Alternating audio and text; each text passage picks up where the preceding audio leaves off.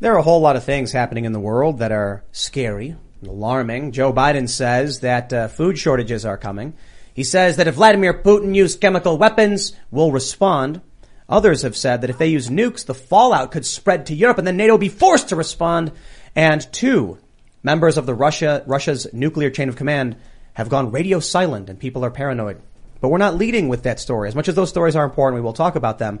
The one thing I think is particularly important is that the Daily Wire's Jeremy's Razors yes. in just three days have surpassed Harry's Razors in followers. The reason I think this is this is significant is that what happens here in the United States culturally will impact us politically, and then will have very serious ramifications. Joe Biden wouldn't uh, would not be president if the right had a stronger culture or more dominance in cultural spaces to influence people, which ultimately leads to voting and practices.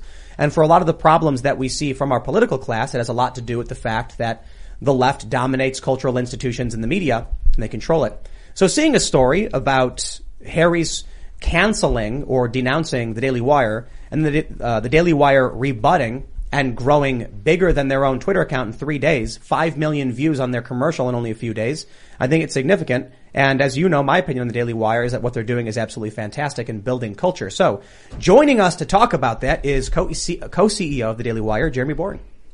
Co-C E O and God King. Yeah, of course, King, yeah. Sorry. I Come on. Yes. You know, blasphemy. And, and it seems like such a small ask. Yeah, right? Exactly. Yeah, yeah. And, and, and, and also... Um, Uh, member of the, the hot duo Smokey Mike and the God King. Smokey Mike and the God King. Smokey Mike. Good stuff. Yeah, you know, the thing about Smokey Mike and the God King, I mean, obviously our early work is our best work. The stuff we were putting out in the sixties, I think, is it's just underappreciated. It's a yes. shame that the culture is forgotten. Yeah, Jeremy's eighty-seven. Yeah, mm-hmm. He looks great, right? Yeah. Hey, well, that's Jeremy's Razors at work. There you go. the, you know, the, the most amazing thing about, uh, and I haven't said this anywhere, obviously, this is my first... Uh, Uh, time on the show and, and my first time to s- share this information publicly. We've sold twenty-five thousand Razor subscriptions in our first three days as Whoa. a company, which is an amazing thing, obviously, uh, and it makes the joke much funnier. The thing you have to know about me is that uh, I like to tell very, very expensive jokes, Smokey Mike and the God King being one of them. Right. uh, and, and I like to tell jokes where people don't know if you're kidding or not. That's yes. always very important to me. And with with this, I was so incensed by, not not by Harry's Razors pulling their ads, which... That's just the market at work. If an advertiser wants to pull their ads out of our shows because they, you know, they're going through an economic hard time, if they want to pull ads from our show because the ads aren't working, if they just don't like the cut of our jib, all of that is fair game. If they attack us on their way out publicly, well, that's just bad behavior. That's rude behavior. We were good partners. We told our audience, leveraged our personal credibility to tell our audience about Harry's Razors, our conservative audience, by the way. Harry's knew what they were getting. They knew what they were buying. Mm-hmm. And on their way out, they decided to virtue signal. Uh, and respond to a tweet that had two followers and say uh, that we had inexcusable views and, and a case of values misalignment. And I thought, well, I I still have the same audience I had yesterday. Why don't I tell that audience that Harry's doesn't want their business? I, I don't see why we should. I don't see why we should Let's, put up with that. We'll save some of that too because I just want yeah. to run through the intros, but we'll, we'll loop back and wait. There's intros. Yeah, yeah. yeah, yeah. Intros. I thought the whole thing was like an extended commercial. Yes. Yeah. For oh, Jeremy's you, Razors. You stole my introduction time, right? From we, me. we we we could. You know, sh- should we should we pause and discuss what percentage I'm going to begin? oh no, no, no, no, no, we'll, no, we'll no. come back. there you yeah. Go. By the way, old Smokey Mike and the God King. I you know I don't know what Smokey Mike's talents are, but I know the God King never released a hit without him. So there you go. Yeah. Um, I'm Seamus Coughlin of Freedom Tunes. We just released a video this morning as well as a video two days ago. Tim voiced Doctor Fauci in yes. both of them. They were both a blast to make. I really recommend you guys go check those out. And if you want to donate at Patreon, you'll get to see the behind the scenes of Tim and I recording it, doing some improv, and the whole production coming together. So but, it was but, a lot of fun. Yeah, uh, uh, it's also Seamus' birthday. It's also yeah, her birthday, birthday yeah, homie. Yeah, yeah. twenty-seven. Nice. Big year, yeah. Which is beginning we, of your Saturnal return. Which is why they forced me to come back. I was like, I little, just... Little old to be a virgin? That's not, not rude, wow. Well, listen, actually, not, you're not too old to be a virgin if you're not married. There you go. I've Good heard point. that the age, from age twenty-seven to thirty is the Saturnal return, and what you do for those years basically dictates what you're going to be doing for the rest of your life. Hmm. Not not a one-to-one ratio, but it, it yeah. worked that way for me. I will say yeah. that the prohibition against premarital sex in the Bible was meant to encourage people to get married. Yeah, uh, exactly. Well, not to just masturbate think... late into old age. No, you should, I mean, you just not, shouldn't masturbate at all. It's supposed to pass in. Yeah. Let's, go, let's talk about that on the after show. Because yeah, let's take yeah. the after show. Yeah. uh, oh, hey, Ian Crossland here. And, uh, you know, I don't use a straight edge. I haven't in a long time anyway. But if you guys looking at uh, going into electric razors. Ooh. I like that. I like where your, uh, all right. where your, where your razors are at. I, anyway, I'm just going to pass this over to Lydia. Perfect. Thank you, Ian. I appreciate that. I'm very excited to be here tonight. Love Jeremy Boring. He's one of my favorite non-commentators of the Daily Wire. Somebody in the comments was saying that he is smart and polished, so I'm really looking forward to tonight's show. I'm one of her favorite non-commentators. Yeah, that's right. Because you, you keep it to I don't a know, minimum. I've already heard some specific. comments from this guy. Know, he's like, I know, just very precise. That's I was going to say you're like me in that you save up your words yeah, and keep it down. Yeah, that's great. Before we get started, head over to timcast dot com, become a member, help support our work directly, and you will get access to exclusive segments of this show. Timcast Arrow Podcast will be up around eleven or so p m. We do that Monday through Thursday at eight p m. So, of course, we usually have the spicier show, the not family-friendly, all the swearing and drinking and fighting. Yeah, all that uh, happens in the members on the show. I- I'm not kidding about the fighting. We had a guy here, you know, and he's, he's good times. smacking the mic. And, yep. You know, those things happen on the members-only program because we, we like to, uh, I guess, have fun, whatever. Uh, but support our work directly at timcast dot com. You can also smash the like button right now, subscribe to this channel, share this show with your friends if you really do want to help us out. And we got to read this first story. In just three days, mm-hmm, mm-hmm. the Jeremy's Razors Twitter account surpasses Harry's in followers. Oh. So many of you heard a little bit already about this. You know a little bit about it. For those that aren't familiar, Harry's Razors is woke. They denounced the Daily Wire's audience. The Daily Wire launched their uh, their own version, essentially, Jeremy's Razors, which now has a, a what, what do you say, Jeremy, twenty-five thousand subscriptions. Yeah, twenty-five thousand subscriptions in seventy-two hours. Nice. I'll just say real quick, and we can get into the beginning, the story of all this, um, the building of culture, yeah. the building of infrastructure, which means the ability for someone to buy a razor. You know, pe- people watch Netflix because where else can you go? Well, now the Daily Wire's got something. People buy Harry's razors because, or, or Gillette because they need razors. And these companies are investing your money in things that uh, you don't value or in people that hate you. So what the Daily Wire is doing is profoundly important. Many people are doing it, but you guys seem to be leading the charge. So, Jeremy, do you want to you want to tell us just a bit about how this started? Yep. Your position and where you're at? Yeah, absolutely. I mean, what you said, I think, is is a big part of it. Like, conservatives have been, you know, sort of in retreat for most of my life, certainly for the last uh, fifteen or twenty years. And as a result of that, we've we've sort of taken a very pessimistic view. Conservatives spend a lot of time lamenting the loss of the past, lamenting uh, the loss of the economy, lamenting the loss of their place in the culture. Uh, and Daily Wire has a different attitude. We're we're not lamenting anything. We're we're happy to be alive right now. Like, I'm glad that we live at a time where uh, black people people can drink from the same water fountains that I do. I'm glad whatever water fountain is. I mean, I guess they can drink from the same water bottles right. that I can. Uh, and I'm glad that uh, you know, we have penicillin. Like, th- there's a lot of that's great about the modern age. Um, what I want to do is take the great values that were established and worked in the past, learn from the past, and build on a foundation. Uh, I want to be proactive. I want to I want to be optimistic about the future. I, I don't want to lament the past. I want to build the future.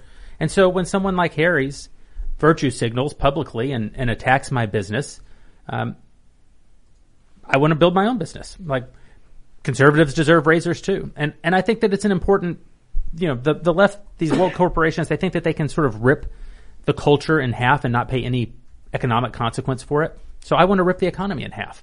I want to say, no, if you can't just alienate fifty percent of the audience, Uh, of the people in the country and still expect them to buy your goods and services, they should buy the, their own goods and services. And that sounds like I'm saying that I think we should be further balkanized, that I think that we should be further divided.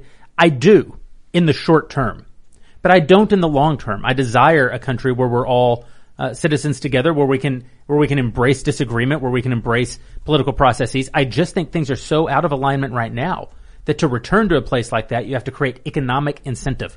Yeah. And the only way to create economic incentive, it's not with temporary boycotts, uh, it's not with complain culture uh, online, it's not with doom scrolling, it's mm. with actively building things that rec- that now require companies like Harry's to compete for our business. Exactly. Competition. Competition. So, so uh, did Harry's have any wind of what you guys were planning on doing? Or, or do, you want, do you want to just give us the quick version of the story for anyone who doesn't yeah, know? Absolutely. So one of uh, the people who works for me, a, a peon hmm. named Michael Knowles. oh, the worst. Uh, I, yeah. I know none of you have ever heard of him. Nope. Who, yeah. who has? Yeah. Uh, Michael was on a podcast with another of our hosts, Candace Owens, but it was not a Daily Wire podcast. It was a Prager University podcast, and it wasn't Uh, a year ago, it was several years ago. Wow. And they had a conversation about how gender dysphoria uh, has historically been categorized as a mental illness. Mm-hmm. I it believe was, it is it currently in the D S M five? Uh, and it was, it was that was the conversation. It was a respectable conversation, a respectful conversation. Uh, fast forward a couple of years, one year ago in March, one year ago right now, and a Twitter account that had two followers. A high schooler. A high schooler with two followers. Mm-hmm. Uh, pointed out to Harry's uh, that this conversation had taken place, and Harry's immediately reacted uh, on their Twitter account and said, you know, this is inexcusable. This is values mis- misalignment. We're pulling all of our ads, uh, and we're gonna and we're gonna make sure there's no further values misalignment in how we in how we conduct our sponsorships. Well, when you do that, you're signaling to all of my other advertisers that the only excusable thing to do would be to also pull your business from the Daily Wire. That makes it an attack on my business, right? It's not just you taking your spend, which you can do anytime you want. It's you attacking uh, your company, a, a company that had been your partner previously. It's also attacking my audience. You're saying my entire audience, an audience you paid us to go help you sell razors to, has inexcusable values.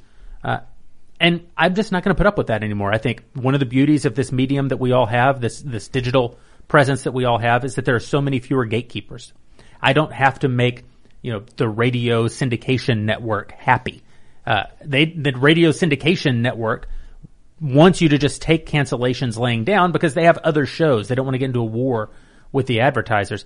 But, you know, with your show, with our shows, we're still going to have the same number of people watching tomorrow, no, whether Harry's Razors advertises with us or not. So why wouldn't I embrace that freedom? Why wouldn't I use that, that, that same amount of time that I used to spend telling people to buy Harry's, which, by the way, Harry's is a great razor. I was proud to tell people to buy Harry's. I was proud that we supported the work that, you know, supported their product. Um, but they don't want my audience to buy their razors, clearly. And so I'm going to spend that same amount of time telling my audience that Harry's doesn't want their business, and I do. And you're going to make more money. Do you ever think yeah. that adding like a, an extension to the handle of the razor would be good so you could shave your back? Yeah, absolutely. We're, we're, that sounds we're, dangerous. Yeah, it could be. Yeah, a little bit. Yeah, maybe put a warning label on it. Do you have back shaving yeah, problems? That, that would do it. No, but just thinking it for the future. Yeah. Yeah. Just in case. A back shaver? We're, we all we all have back shaver problem. Back shave at, at some point. Like, we may not have them today, but the day is coming. That's right. Yeah. So so where are you at? You're, uh, what, what, did, yeah. can, can you mention how many subscriptions? twenty-five thousand subscriptions we've sold. Uh, in seventy-two hours, which makes us the dog who caught the car. I mean, for us, hmm. the commercial was everything. And this is what I told my team all year. We were sourcing razors. We were mixing up shaving creams and seeing if we liked them. And what was important to me, though, was whether we ever sell a razor or not, the commercial has to be a statement about the Daily Wire. It has to be a statement about our brand. It has to say that we're proactive, that we're having a good time, that we're looking to the future, that we're not going to take cancellations laying down. Um, It has to remind our audience what we are and what we stand for. If we happen to sell any razors, it'll just make the joke that much funnier. Well, now I'm the dog who caught the car. I have mm-hmm. an actual business now. I have to stand up over the next two weeks to make sure that we can keep up with the demand that's out there for these razors. Is it that a Five. year a year ago? I just want to get the timeline accurate. Yep. A year ago they pulled the ads. A year ago they pulled the ads. So you've been in, in the process this last year, building yep. everything. And how long did it take to produce the commercial? It was a three day shoot and and uh, five or six weeks of post production to get the commercial out. Nice. Awesome. Five million views since the twenty-second, so not even two full days. It's four point nine million views. Yeah, it's amazing. Oh, was that a real flamethrower? It's a real flamethrower. Beautiful. It's not the smartest idea I ever had to fire a flamethrower in my in my office, but it's definitely the most Jeremy. badass. And that's, you know, that's Elon's, and it works. Right? Jeremy, selling razors. The Boring Company. Oh. Yeah, is oh, it yeah. made by the Boring Company? It is the Boring Company yes. flamethrower. Oh, okay. yeah. yeah. Jeremy Boring fired the ask. Boring flamethrower at Gillette and Harry's. It was not boring. Oh, that's Amazing. awesome. Do you believe in synergy, like in like divine interconfluence and things? I definitely believe that if Elon Musk will retweet my razor company, I will sell even more bajillions of razor blades. Yeah. I, I'll actually, th- this will be the most kiss-assy thing that I say on the show. Elon Musk is the greatest living American. He's the most important person in the country because he has an affirmative vision for the future of the country. Mm. I don't, I don't know his politics. I'm sure I disagree with him on fifty percent of everything, but that's a guy who has a vision for what we can be tomorrow. He's not, he's not one of these like boomer lefties who's still fighting the Cultural Revolution of the nineteen sixties or the economic revolution of the nineteen teens and twenties in Europe, you know, trying to socialize the country. And he's not a boomer conservative who's just talking about how great things used to be back when we were uh, still young and rock and roll. He's the guy who's going, no, no, we can actually build some. We can build. Our best days are ahead of us. Let's go build them. We were talking about leadership last night, and Savannah Hernandez was saying we need leaders. And I thought, yeah, you don't. But you, what you don't want is a guy to step up and be like, I'm your leader now. You want yep. someone like Elon or like you that's like building something that people can. You're just casually building it, and people look at you like a leader because of what you've created and what you're creating. I agree with you that I'm a lot like Elon. Yeah, you're a lot like yes. Elon. Your beard's very nice, by the way. I don't know if I mentioned that earlier. Yeah. And I think for, for for the average person, you know, they would, they just look at Elon and you as very, very wealthy, successful people who have a vision for something. Elon, though, is, you know, one of the, is he the richest guy, like richest guy on the planet? I think, I think. So. It's a good sign. I think Bezos is ahead of him, no? I, I think it, it doesn't, even if Bezos is ahead today, you just have to remember that SpaceX hasn't gone public. Mm. Oh, wow. All yeah. of Elon's wealth really is Tesla, right? I mean, when we right. think of his, his vast wealth as Tesla, what happens when you take SpaceX public? I mean, the, the amount of money that that guy is actually worth, I think, is... Dude, he called it Starlink. I think he's actually going to be linking star systems with that. Yeah. I don't know. Maybe one day he'll build the Dyson Sphere, but I think we're a long way, a long ways away from that. Well, time, time can condense, you know, when you have uh, a lot of time and space are the same thing. So if you can move fast enough, you can, mm-hmm. and if a lot of people are working together, it kind of condenses time too. And if you have drones building things all at once in space, you can compile like large spacecraft really quickly. Self-replicating machines we send off to other planets, perhaps, mm-hmm. to just carry on the American vision. Perfect. That's it. That's but the no, end of existence. I, I think you make an interesting point. It's true that unfortunately a lot of what conservative has been, ha, conservatives have been doing for the past ten or twenty years has more or less just been complaining about the left, and it's really yep. important for us to forward our own vision. That's a huge part of what I try to do. Agree or disagree with me, that's part of why I'm frequently talking about my faith and my own particular vision for conservatism, because mm-hmm. even though I enjoy making fun of the left and pulling them apart, we actually have to give people something that they can believe in instead of just saying that's bad, don't do it. Well, let's let's let's talk about that. So uh you guys are making movies. We are. Daily yeah. Wire. Uh, you're making shows too. What's, how, how does it come to be that the Daily Wire, you guys, you guys are, are news aggregators and commentators for the most part. Now you're in this cultural space. Yeah. How does that happen? It was always part of the vision, right? We, we, the company was founded in L A. Obviously, Ben's lived in L A every minute that he wasn't at Harvard. Uh, I spent twenty plus years in L A before moving the company to Nashville at the end of twenty twenty. Uh, Andrew Klavan, screenwriter, novelist, was with the company from the very beginning. There's always been this really kind of Hollywood foundation to what we do. You know, I made a bunch of movies in, in a previous life that they all failed, but I made them. I'm proud of them. Um, and so when, when Ben and I made the decision that we wanted to get into business together, one of the things that, that I told him, and, and it was an idea that uh, another conservative commentator, Bill Whittle, uh, helped me formulate, was that if we built a media company that was large enough, we would actually have a spotlight, and we could shine that spotlight on other kinds of projects that we might want to make. What happened, and so for me, that was always movies. Like I had a production company with, with some young actors uh, when I was in my early and mid twenties. I had uh, a production company later in life called Declaration Entertainment that was sort of just just probably ahead of its time and underfunded to actually be what it maybe could have been, uh, but was sort of intended to be like a crowd crowdfunding uh, film company before there were crowdfunding companies. The So that was always part of what I wanted, but I thought what we would do is we would build up a big enough audience that if I went and made something on the side, I could promote it. To me, that's how I saw it. But what happened to, in twenty twenty, you know, everybody went home because of COVID. Our office is on Ventura Boulevard in L A.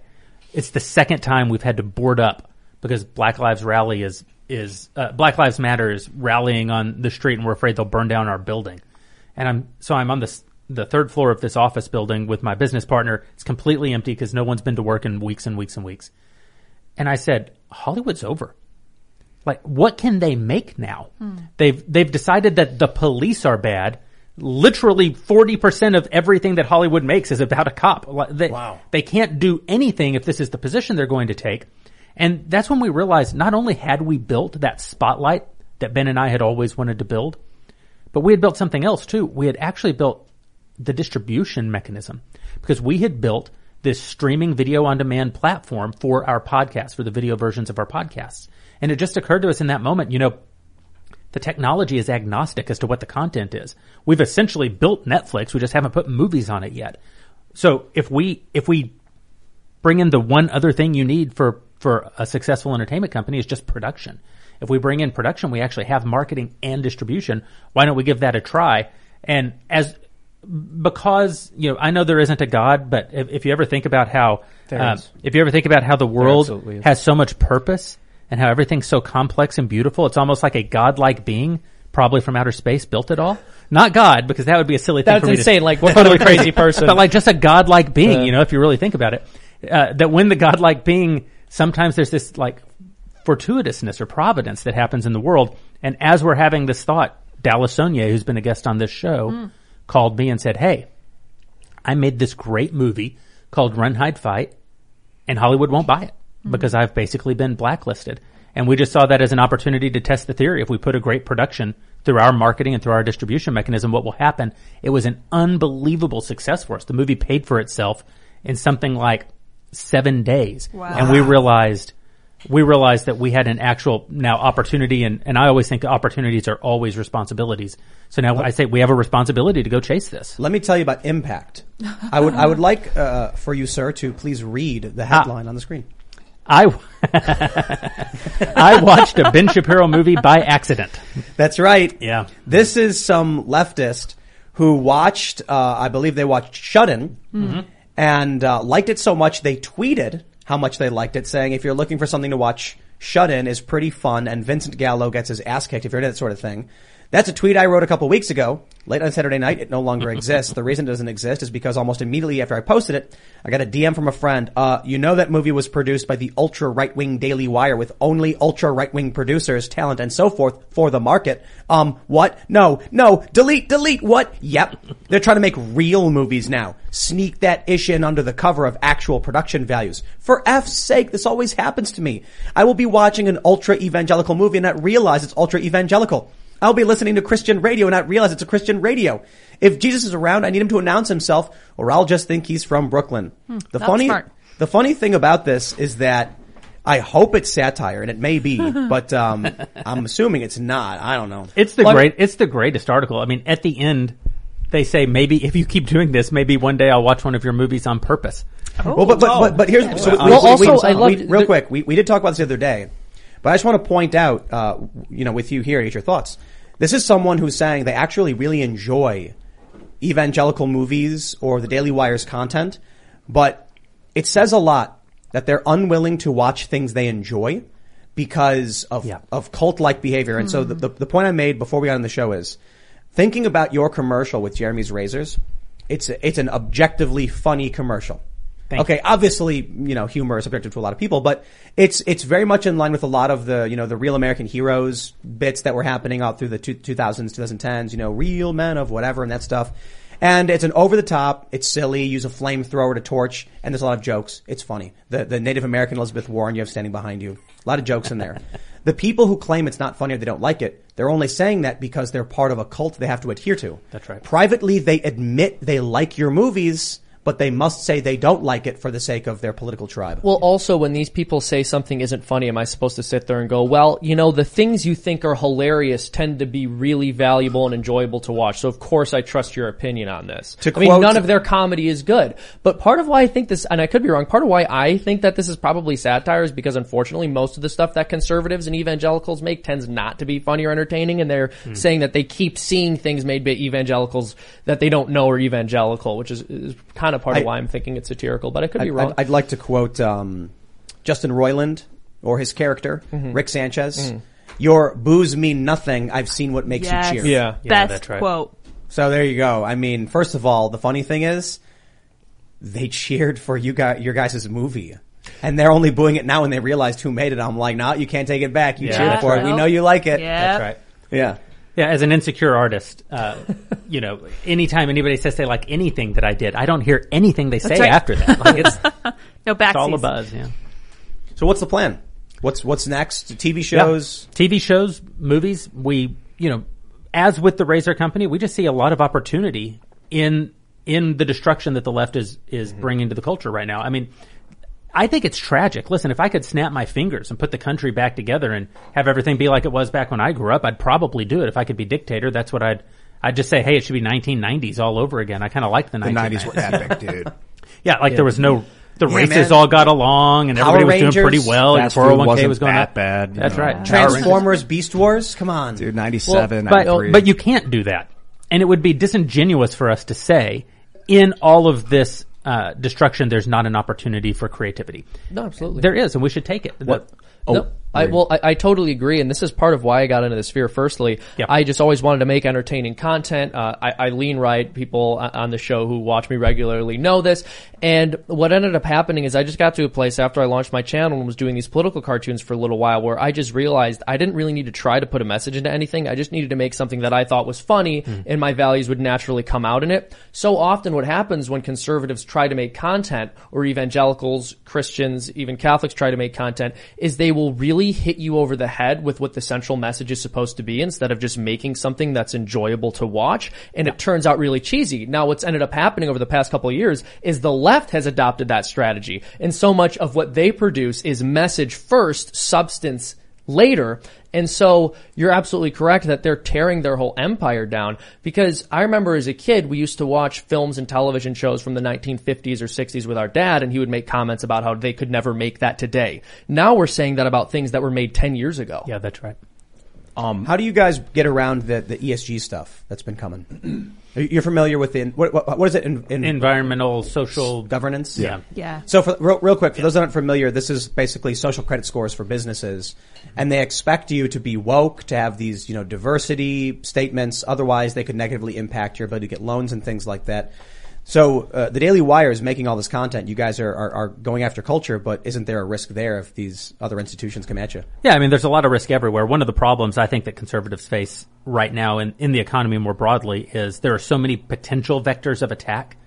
Uh, and you could put a lot of money into chasing any one of them, and then that could just not be where the attack comes. So you wasted all of your resources trying to plan for a disaster that never came, and now the disaster can come from a whole other angle.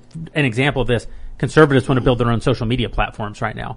You know, you hear every time I talk to any sort of like conservative billionaire, the first thing they say is, when are we going to get a Facebook? And I say, uh, it's, Facebook is twenty years old, bud. Uh, you will probably get one ten years from now. It's been half a biblical generation since it was created. So I think that you're, you're getting close. Soon you will have one. Uh, but that's the whole problem with conservatism, uh, from an investment class point of view. Most conser- high net worth conservatives made their money in energy, or they made their money in real estate. They made their money in agriculture, very conservative ways of making money. Uh, and the result of that is if a kid with a backpack walks into their family office and says, hey, I designed an app that lets you rank how hot girls on campus are. I think if you gave me a little capital, I could turn it into the dominant communication platform uh, ever conceived in all of human history. They would call security and throw that guy out. Yep. Now, twenty years later, they go, why don't we have a seat at that table? But if the if a kid with a backpack walked in now and pitched them blockchain or pitched them Meta, they would have the same reaction that they had twenty years. So it's like, I bet we have a conservative Facebook in ten years, and I bet that we have a conservative metaverse in forty-five years from now, right? Like that's that's the problem. And so, but as with all problems, it creates certain opportunity. We found an early investor in our company who was able to get us off the ground. We we took money from them that helped us for the first fourteen months. In month fourteen, the Daily Wire was cash flow positive. We've paid for all of our growth since then out of cash flow. We did one hundred twenty million dollars of revenue in the last twelve months. Uh, you know, it's a it's a. Sometimes I get angry when people are like, oh, billionaires pay for everything you do. No, no, no. Like many companies, we, we were privileged to get some startup capital, so you, but you, we funded all of this out of our success. So you, you're just saying uh, Daily Wire pulls in ten million dollars a month? Yeah, and wow. because and because of that, the E S G stuff right now doesn't apply to us, right? Mm. We don't, because we funded our own growth. It's it's sort of like your situation here. Uh, you've built something. Now, you didn't even have the amount of startup capital that we had, but you've built something that you own, and because you own it, you can't be canceled from it. You can't be thrown out of it. Now, our goal at the Daily Wire is to become an institution. Our goal at the Daily Wire is to challenge the left uh, on an institutional level, because we think that's the only place that true victory can take place. Maybe at some point we'll have to go to the public markets. Um, but what we won't do is get caught up in this E S G stuff. Like it, it may come to at a certain point we have to decide, do we subject ourselves to forces that change what we are, or do we not grow? And what the risk I see is uh, yeah. Well, I'll, I'll, I'll phrase it this way. When I watched that commercial you put out, when I saw the building you were in yeah. and the T V and the structure, I'm like, that reminds me of Vice. You know, when I yeah. when, when I worked there, when they were edgy, when they were offensive, when they were shocking, the way they designed their buildings, and I was like, man, is the Daily Wire like Vice now? Like how they used to be? How did Vice go from being sex, drugs, and rock and roll into wokeness, outright, you know, establishment? And there comes a time. Hundreds of millions in institutional capital. Did they go public? But it's, uh, they, well, they want to. I think they're trying to go through a SPAC. They've wanted to for a while. My understanding is what I was told by uh, former higher-ups mm-hmm. who were at the company is that they had been attacked so many times by, uh, they had harassment complaints, yep. sexual harassment, that the press was bad and they had paid people out and there was a risk of certain stories going public. Hmm. So their investors said, just declare yourselves like a feminist company, like make feminist content, adopt this, and you'll shield yourself from these claims. Hmm. And so the idea, this is what I was told that, um, and this is someone who was like, I worked with there, I worked at Vice. They said, when the investors came in and said, be a feminist company and you will be safer from these attacks, they said, okay. Because yep. the executives didn't care, so my understanding was, or is, they were just like, hey, whatever gets people off our back, you guys, no problem. We just want to make cash and run a business. None of these executives care. Disney doesn't care about the grooming law down in Florida, right? Mm-hmm. Of course they don't. They What they care about is their twenty-three-year-old woke employees um, making it impossible for them to conduct their business. What they care about is the fact that the left is so is so skilled at weaponizing, and they want to avoid those attacks to their business. And so it's a it's a the thing about virtue is that it's actually a really cheap currency. You just say something. Hollywood's always peddled in this, you know, even in the glory days of the nineties, you know, and we were all walking around sucking on a big gulp or whatever. Uh, you know, everybody in Hollywood wanted to save the freaking whales because, of course, they want to save the whales because when you're on like your third marriage and yep. four out of your five kids are in rehab and, uh, you gotta know, save something, I guess. Yeah, you, you want, everyone needs to see themselves as good on some level. Right. And if you're good for, Christians do this too, by the way. It, it, everyone, an easy out is to find an abstract way to be good. You know, it says in one of the epistles written by the Apostle John that, uh, it's easier to love your neighbor whom you know than to love God.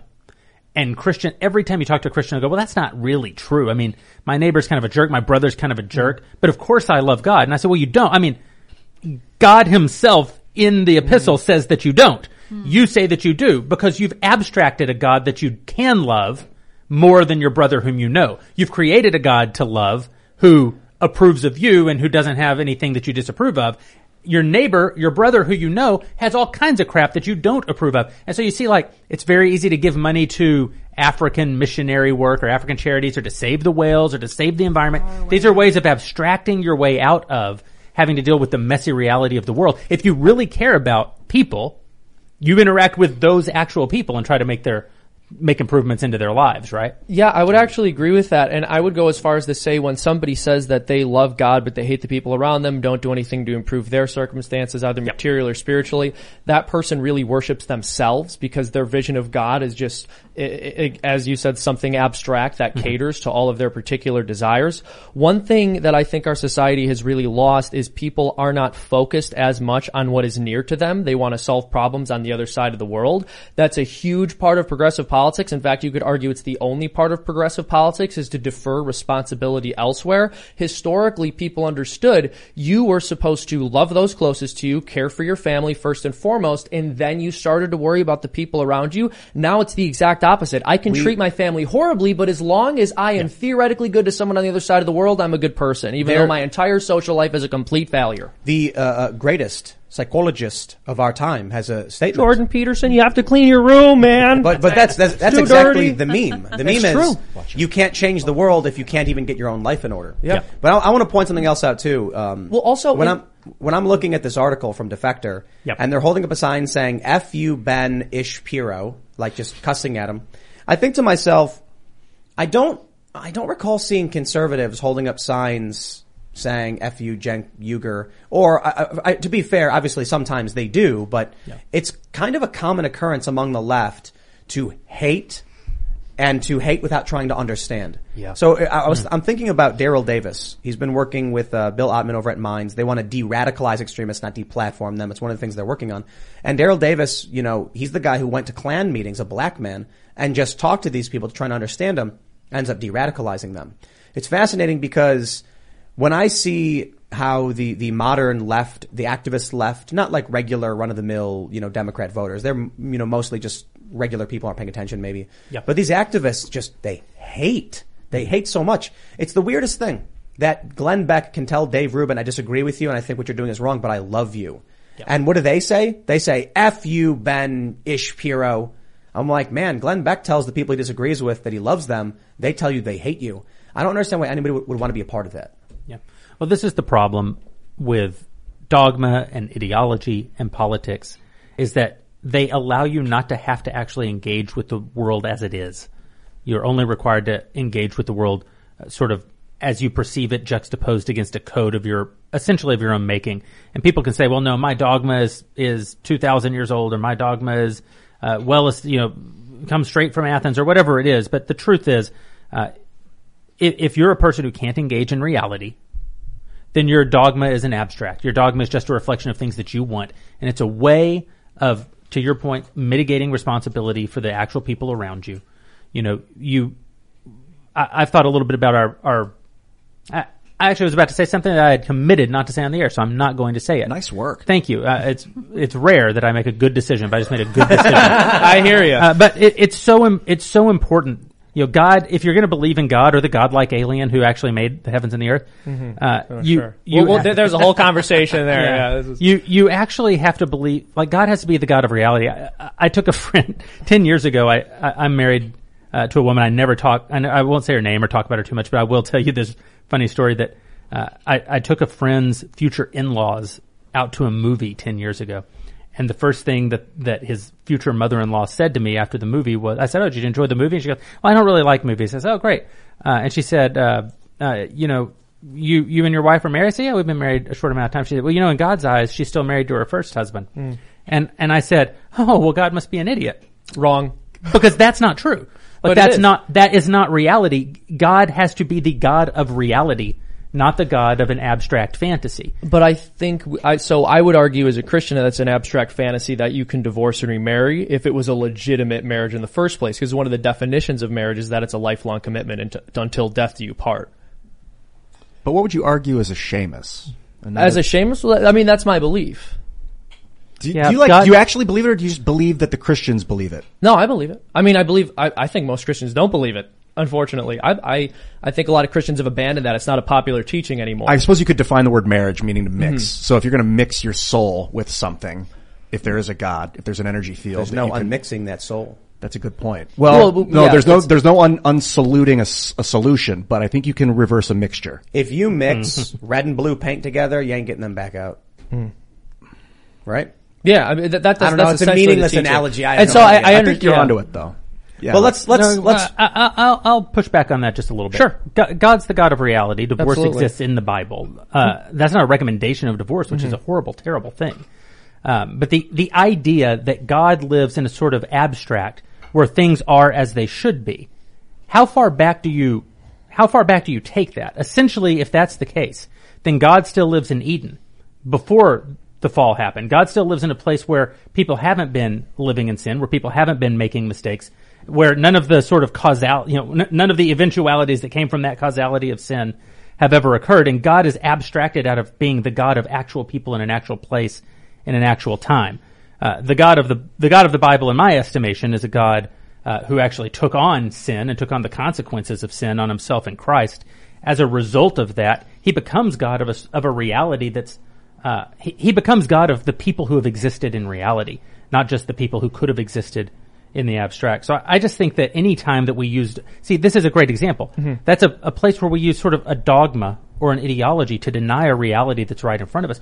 I think you see it a lot with what's happening in, in Ukraine right now, by the way, where, uh, regardless of your opinion about NATO expansion, regardless of your opinion about, uh, the merits of Zelensky, regardless of your opinion about a lot of things, like, Vladimir Putin actually did invade Ukraine, and Ukraine did not want to be invaded. And you see a lot of people left and right, but particularly on the right, who are almost in denial about that situation because it doesn't line up with their political point of view. They have a political point of view uh, that um, that Ukraine shouldn't have done certain things, or or or that uh, Putin was more friendly to the West than he actually turned out to be, or that friend, or that Putin was a better representative. Even you even hear people on the right right now saying that Putin was a better representative of Christianity because he built a cathedral, you know, at, at one point in time or something. And then actual reality takes place in front of them. They have a very hard time pivoting to accept it mm-hmm. because it's because it's out of line with their expectations based on how they thought the world should be. Yeah, yeah Hitler I, was I Time Man be, of the Year. Uh, yeah, Hitler was yes. Time Man and, of the Year. And they did appease him for a long time. So I, I, I hear some of what you're saying, and I, I agree with some of what you're saying, but I would say where we definitely disagree is that I would argue that God having moral prescriptions for us that we ourselves do not live up to does not mean that he's over-abstracted or, or doesn't govern our reality, because it's actually Christ in Scripture who, who says what uh, God has, has brought together, let no man put asunder, and, and anyone who leaves their husband commits adultery, et cetera. The challenge. He, he also says if you have lust in your heart, you are an adulterer. Yeah, you're not on the adultery. You're not Agreed. on the path to adultery. You're not Agreed. kind of like an adulterer if you really think about it. I wonder, yeah, you are one. I wonder yeah, about absolutely. If you're, if you're in a marriage absolutely. and you're thinking about having sex with another woman, yeah. does that make you cheating on your wife? Yes, that's adultery of the heart. That's crazy. How do you control your thought? Like you got to learn to control your thoughts. Yeah, absolutely. Custody of the thoughts. I mean, nothing happens in the world that didn't first happen in the human heart. Well, yeah, let's. let's I, I would actually disagree. I think the entire purpose of the Sermon on the Mount is to get us out of these abstractions. It's to con- it's to bring the full weight of condemnation. To, it's so that no one can claim not to be an adulterer, not so that we can also try to figure out how to not commit adultery in our heads. I, so I would absolutely agree that people should not be sitting here, and it is certainly not my, not my claim to say that I am not a sinner or that I have not committed adultery of the heart, et cetera. It's simply to say that I don't believe recognizing that negates the moral precepts that, that Christ put forward. These are very profound moral, ethical, and religious questions mm-hmm. that are very difficult to uh, to get into, especially, you know, we could talk a bit more about it, I suppose, in the members-only segment if you guys want to get into the, the core of it, because I love having these conversations. Mm-hmm. But when you got into Ukraine, I was like, let's let's let's segue, yeah. you know, and then it's like it gets pulled back into the philosophical world. They need razors in Ukraine. Let's talk they about do, it. They do. They do. So here, basically, now more than this, ever. This is me navigating a very hard segue back yeah, to this topic, hard. which we had pulled up, which is Biden warning of real food shortages, uh, food shortage risk over Russia's invasion into Ukraine. We've been hearing murmurs about this, but it's very obvious. Ukraine is the breadbasket of Europe. They produce mm-hmm. wheat. Russia exports fertilizer. We're no longer able to buy that fertilizer for the most part. The prices are skyrocketing, which means the spring planting season will be limited. And that also means the fall harvest will be severely stunted. So you can expect to see food shortages here and in Europe, and Biden is warning about it. Yep. I think well, there's a couple things to point out. One is that Biden has basically said we're going to, de- what did he say? We're going to disseminate food shortages around the world. Yeah. What a ridiculous thing to what? say. Sounds like a and, Biden thing to say. Yeah. But, you know, people will be like, what he really meant was we're going to disseminate food around the world. Well, you don't know what he meant. He said, he said he's going to make food shortages worse. The other thing is this is the direct result of a lack of culture coming from the right, because politics is downstream from culture, as Andrew Breitbart said. Yep. And when you get a twenty twenty in which every channel, every movie, every media outlet is all screaming Orange Man bad, it lights people up to get out there. And I, I always bring up the story, man. People I know who have no business in politics. I certainly think they have a right to be, but these are people who couldn't tell you what the Supreme Court was, how many justices it has, or even name a single member of Congress going out and voting. Why? Because their media and their culture tells them what to do. Now we're seeing the ramifications of this. Joe Biden as president is not responsible for every crisis we're dealing with, but he's certainly a bad leader who said he's going to be disseminating food shortages. Now we get to experience those food shortages. So it was a promise. Yeah. Because to that stop was. literal Hitler, you would elect anyone. Yep. It looks like the actual quote is, uh, we both talked about how we could increase and disseminate more rapidly food shortages. That's a great quote. That's our Biden. Well. If you ever... No, uh, just makes it just makes me contemplate time, you know. The passage of time. Yes, please. The passage of time. The passage of time. Yeah. Well, just, what is time? Uh, imagine oh, guessing gonna... this situation five years ago. Like, yeah, we're gonna have these food shortages, and the president's gonna go, "Ah, oh, he's gonna d- distribute the food shortages." Or, um, imagine being Donald Trump speaking at a rally and saying, "If you vote for Joe Biden, you're gonna have your gas prices are gonna go way up. The economy's gonna be bad," and you get freaking fact checked and shut down on Facebook for saying it, probably at the time. Yeah, you guys missing thought. context. They would have said. Mm-hmm. Oh yeah, yeah, no, for sure. I remember uh, this one fact checker. Someone quote tweeted me because I talked about Bill Clinton and Epstein's plane, and they fact checked it as false. When you click the fact fact check, it's it explained in great detail how I was correct. Yeah. They, it's, it's the most insane thing. They, they, they did it to Josh Hawley, uh, PolitiFact did it, where they were like, Josh Hawley says that, you know, Judge Jackson was lenient to, let's just say child abusers, very extreme child abusers. And they were like, mostly false. And then you scroll down, it's like, well, it's true. She was lenient to these people. Mm. It isn't a, a, a, uh, it, it isn't out of the ordinary for Everyone's judges to be lenient. It. And it's like, yeah. Did he say it wasn't? He just mm-hmm. gave a fact. So, Well, this is the reality of where you're at when your cultural institutions are dominated by a cult and by people who are, are intent on just controlling the system, even if, even if it means burning it to the ground. Yeah, the institutions in this country were always the real bulwark against uh, state incursion, uh, st- state intrusion into our lives, right? You had the states actually created the federal government so that they're like the ultimate pre-federal institution. You had the church, which was one of the most important institutions in the country. You had other institutions, though. Corporate America, I think the... Probably the, the, it's unpleasant to say, but like probably the institution that mattered the most in many ways uh, as a bulwark against state power. You had uh, the family, the ultimate institution, and mm. what the left has done over the since the sixties is they've infiltrated every one of those institutions. Since the state automatically essentially desires what the left desires, a, a state, the natural state of a state is to grow its power over the individual, um, which is a which is a left-wing goal. Since that is the truth, when when the left takes over all the institutions that allowed uh the the people to essentially, it solves the collective action problem of the people in defending their rights against the state. Once once the institutions are on the left, the institutions immediately essentially become an arm of the state, and you see that with all these fact checkers. You know, I, I actually I have a soft spot for fa- for Facebook. I mean, Daily Wire has been the number one publisher in the world on Facebook fifteen months in a row. Wow, uh, yeah. we, we do really well on Facebook. Uh, I think Mark Zuckerberg, if you were to talk to him personally, wouldn't see himself as a guy who has taken voices away from so many people. He would see himself as the guy who's given a voice to a billion people. Mm-hmm. Uh, nevertheless, the institution that he's created, because, you know, thirty thousand people at Facebook all walk in lockstep uh, with the left, they've become an arm of the state. And so instead of corporate America now, it's all the things we've been talking about all night, H R and all these things, instead of corporate America solving the collective issue, uh, the collective Um, uh, action problem of the individual, they actually become a part of the state's power to set, to shut down the individual. And that's why you get these incredibly Orwellian expressions like fact checking. Right. How can you have a fact check that says you are mostly false, that something is mostly false, which is completely true? And what the answer is that missing context or mostly false, the piece that they say was missing or uh, that would have, th- that, that created the falsehood is just their point of view.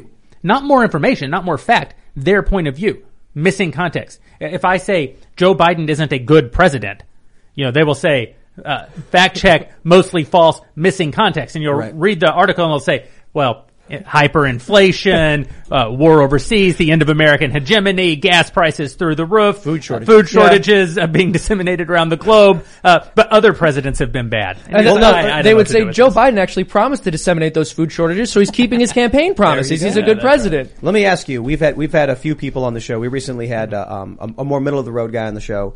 And uh, sometimes we hear this from the from the moderates that's uh, you know, oh, the both sides things. I think both yep. sides have their problems or whatever. My response to this is like, look, man, I, I, I personally have never been this staunch conservative guy. I've actually, when I was younger, I w- went to Catholic school up until I was in sixth grade. Then I went like anarcho-punk rock, hang out with these hardcore like lefties. Yep. And then eventually kind of just found a middle of the road place.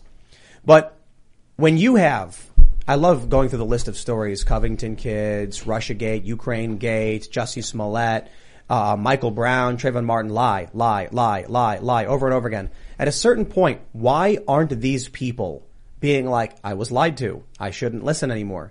You know, you've, you've got these fact checkers who come out yep. and they fact check stories that later turn out like the Hunter Biden laptop.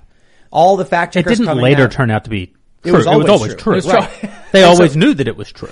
So how, how, like, what's your view on this? Yep. Look, I talk about it, I call it a cult all the time. We call it this, we call them the city ur- urban liberal types. Sorry, uh, yep. people living in cities, but you're the cult.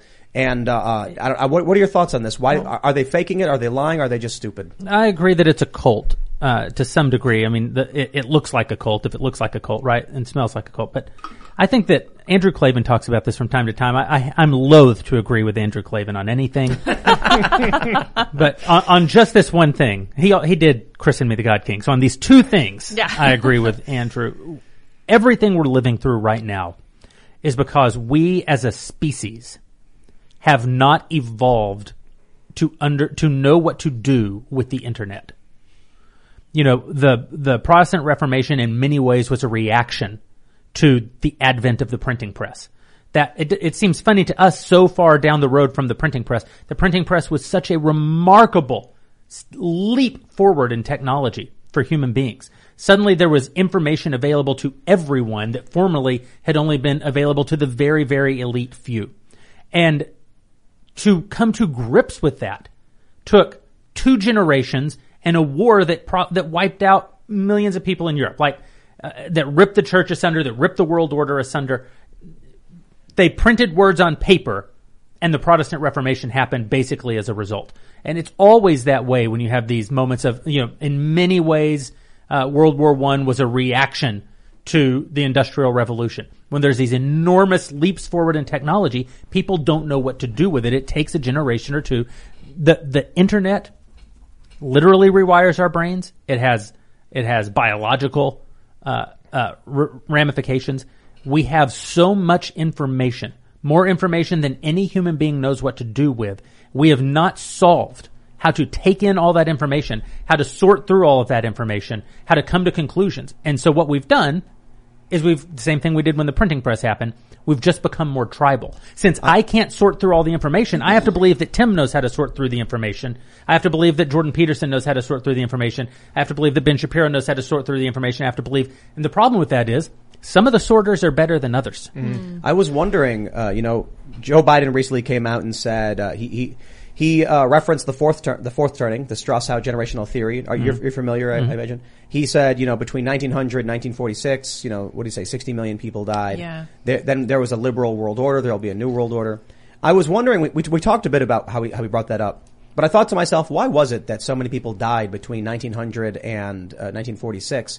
You know, what was the catalyst for these emergent ideologies that that, ex- that opposed each other so, so so fiercely?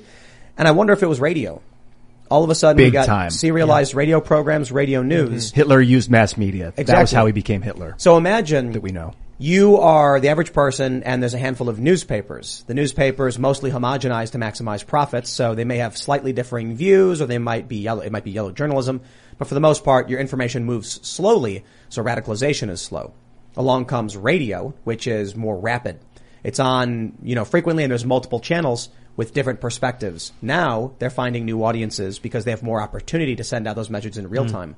I wonder if that played a big role in radicalization, which, you know, give or take ten, twenty, thirty years results in major clashes and war. Yeah, as, it's actually a good thing. Most humans don't have time to to just live reading the internet and reading hmm. the news and sifting through the news. And sort of they're they're busy working for a living, they're busy raising their kids, and so they they need people to help them with this fire hose of information that now comes our way.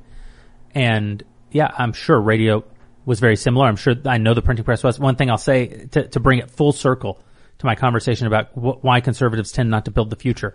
It's because, yes, perhaps the Second World War was a result of radio. Perhaps the explosion in, in the isms, fascism, socialism, communism, uh, anarchism, maybe it was all a result of radio. I think that's a really compelling theory that you bring up. Uh, conservatives did get around to being on the radio, though, in nineteen eighty. So I just want to, I just want to say after sixty million people were yeah, killed because boy. of radio, yeah. uh, a generation later, we got some. No, I, I think it's an interesting point. And conservatives have done a very poor job keeping up with mass communication, with the artistic fields. I mean, you look historically, so much of the beautiful art that we see in the West was basically commissioned by the Catholic Church. Nowadays, I mean, what fraction of media does the Catholic Church, let alone any group you'd call conservative in general, control? It's a very small proportion. And I think part of that could just be the nature of the way people who tend to be more, uh, quote unquote, progressive are willing to experiment with new technology. You were sort of discussing the fact that conservative investors would be less likely to put money into an app that they can't see a direct utility in the way a left-wing person might be capable of. I, I'm not sure, but I, I also think when we talk about left-wing people today, we're not really talking about the left-wing of twenty years ago, even though they have similar ideological roots, because I think many of them today wouldn't invest in these sorts of technologies. A healthy society needs a healthy, needs healthy liberals. Mm. The reason conservatives don't, conservatives have never made art, ever. The Catholic Church didn't make any art. It bought art hmm. from much more liberal people, like Michelangelo. The, a healthy society has healthy liberals. An unhealthy society has ascendant leftists. Wh- that's, a, that's a big difference. I'd have to think about that. Why don't we make gargoyles anymore? Yeah, let's bring wait, it back. Wait, wait, no, no, no. Look, you, like, I, we should make some, put them around the, the I'm, I'm totally doing it. No, Joe. three D prints no, no, no, no, and large Joe. gargoyles. We, we, we, have a, we have a lot of work and expansion we're doing. I'm getting gargoyles. Do because it. You look at all of these, and I'm half kidding about gargoyles, but you look at modern construction and it's like glass steel boxes. That's right, yeah. There's, there's no, there's no art or, mm. or inspiration. And then I'm thinking about a lot of the, a lot of churches and a lot of older buildings gargoyles. And I'm like, that sounds kind of like, a, if somebody was a fan of The Lord of the Rings, they'd be like, I'm building a house, I'm going to put a gargoyle. You got to have tubes out of their mouth that shoot fire, though. Oh, yeah. They're just like, at will, you can push the button. I don't know if that's legal, but we can certainly have it spray water. You just have it shoot electricity or something. You're more conservative than I thought, because that's a very practical, that's not a non-artistic practical thing that you just, uh, that you just suggested. You know, regarding the fire hose of information you're talking about with the internet, I would love to be able to understand all the information on the internet without having to read it or watch it. So I'm thinking of Neuralink. Mm. It's, it's a bit esoteric because it hasn't come out yet. And I wonder if it's like, we invented the fire hose, but we don't have any of the, the mechanism to, to, to control it, really, or, or very, about, very rudimentary. Think about how crazy it's going to be. When, of course, that has its own problems. So they, they actually refer to all the tweets on Twitter as the fire hose. Yeah. You know, so if you want to access the A P I for certain information or whatever, and some companies do it to, like, there, there's so much information on Twitter. I got to tell you, they, I, I would be willing to bet the, the, the Twitter firehouse has been plugged into an A I a long time ago, and it's like calcul. It knows everything happening. It's an oracle at this point. I should also specify, I don't know if I want to see everything on the internet, because the mind can get oh, warped yeah. by crazy well, look, look, look, violence. Look, is, and real quick, um, you through Twitter's information with everyone posting things. Just think about what happens in New York City hmm. when a uh, let's say a transformer explodes. Instantly, you're going to have three thousand tweets all saying, I heard this explosion. Instantly, those with access to the geolocation data are going to know exactly where all of those people are. Instantly, the A I is going to be able to get this circle on a map of all these people saying they heard an explosion, and then be able to triangulate where the explosion was, basically based on how many people are tweeting about it. They'll know exactly where that is. Instantly. Mm-hmm. Think about anything in that regard that people might talk about, be it a storm, be it a, a flood. There's going to be A I that has access to, to, to this fire hose.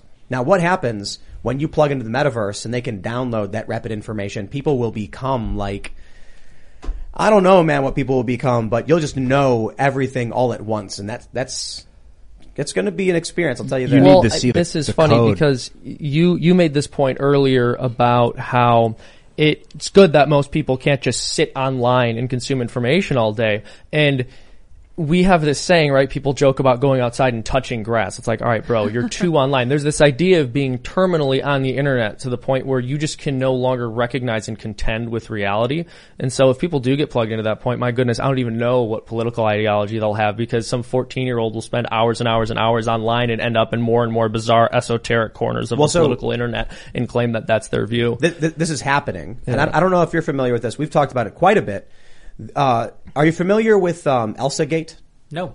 So this was something that happened, uh, about four or five years ago, where YouTube was inundated with people dressing up like Elsa from Frozen, hmm. Spider-Man, oh, yeah. the Joker, and then, uh, so it was these weird videos with no lang- in, uh, with like no speaking, just music, and the Joker would chase Elsa and Spider-Man would save her. And it was because algorithmically those characters generated a lot of hits and recommendations. So people made content for children, but this began to devolve. Eventually, the people who made the content, many of these people realized it's babies watching this stuff. Babies can't change the channel. It's the autoplay feeding the content. So they used computer programs to procedurally generate content with these keywords. You ended up with videos that were very bizarre. Like, uh, there's one video, one of the most notable in this space was a uh, Adolf Hitler, but his his body is a woman in a bikini doing Tai Chi as some Indian family sings Finger Family Nursery Rhyme. And the Incredible Hulk is also like, you know, doing like some kind of boxing maneuver. The reason was, it didn't matter what the content of the video was. It, what, uh, it didn't matter. All that mattered was the keywords were in it. Nursery Rhyme, Finger Family, the Hulk, for some reason Hitler, I guess. These things were shocking and generated recommendations. Children grew up watching this stuff. Mm-hmm. So when, when Ian said, I'm sorry, when Seamus is talking about their warped perspective, we are going to have twelve, we probably have it now, ten-year-olds who are unsupervised on the internet watching the craziest stuff you've, you've ne- you'll never understand, abstract nonsense of, you know, the Incredible Hulk and Hitler dancing together. And when those people grow up, they're going to have insane views that make no sense, because when we grew up, we were older, right? With Seamus, I think Seamus is the youngest person. Yeah. Uh, maybe, I don't know. He's, yeah, he's the youngest person here. twenty-seven so today. Happy birthday. My, Thank my you. parents had, were living in reality. All of our parents were living in reality, mm-hmm. even with Seamus being the youngest person. But what about one of these kids who's ten years old today, when they have their first kid, and the values they transfer down to those children are telling the great story of Hitler's uh, female female Hitler's Tai Chi against the Hulk as their as their story or whatever. Like these, these things are going to be pro- wired into their brain. When I was a little kid, the things that were wired, in, wired into my brain were Superman, you know, mm-hmm. Batman, Star Trek, The Next Generation. Those values carry forward. If little kids are being, are developing around psychotic algorithmic nonsense, yep. they're just going to be insane. I just in typed in Elsagate too to get a look. And I mean, there's some crazy stuff. Girl drinking a beer, like a baby drinking a beer yep. with a Spider-Man. Yo, there's Elsagate yeah. had, had cartoons on YouTube of little kids drinking urine. This is like R-rated content it's in the guise stuff. of no, a cartoon. Yeah. Uh, I actually know someone who told me that their child came across content on the internet that was supposed to be Peppa Pig. And it was actually oh, yeah. Peppa Pig describing some extremely violent things and actually basically telling the kids to do violent yep. things. Very disturbing. Very disturbing. Yeah, I think one of the things that's missing in our culture now is cultural literacy. Mm. And it's not a topic that gets discussed much. It probably should be discussed a lot more. That when we were kids, uh, the the Western canon, the, which, which a canon is important because it's essentially the set of stories and ideas that we all share.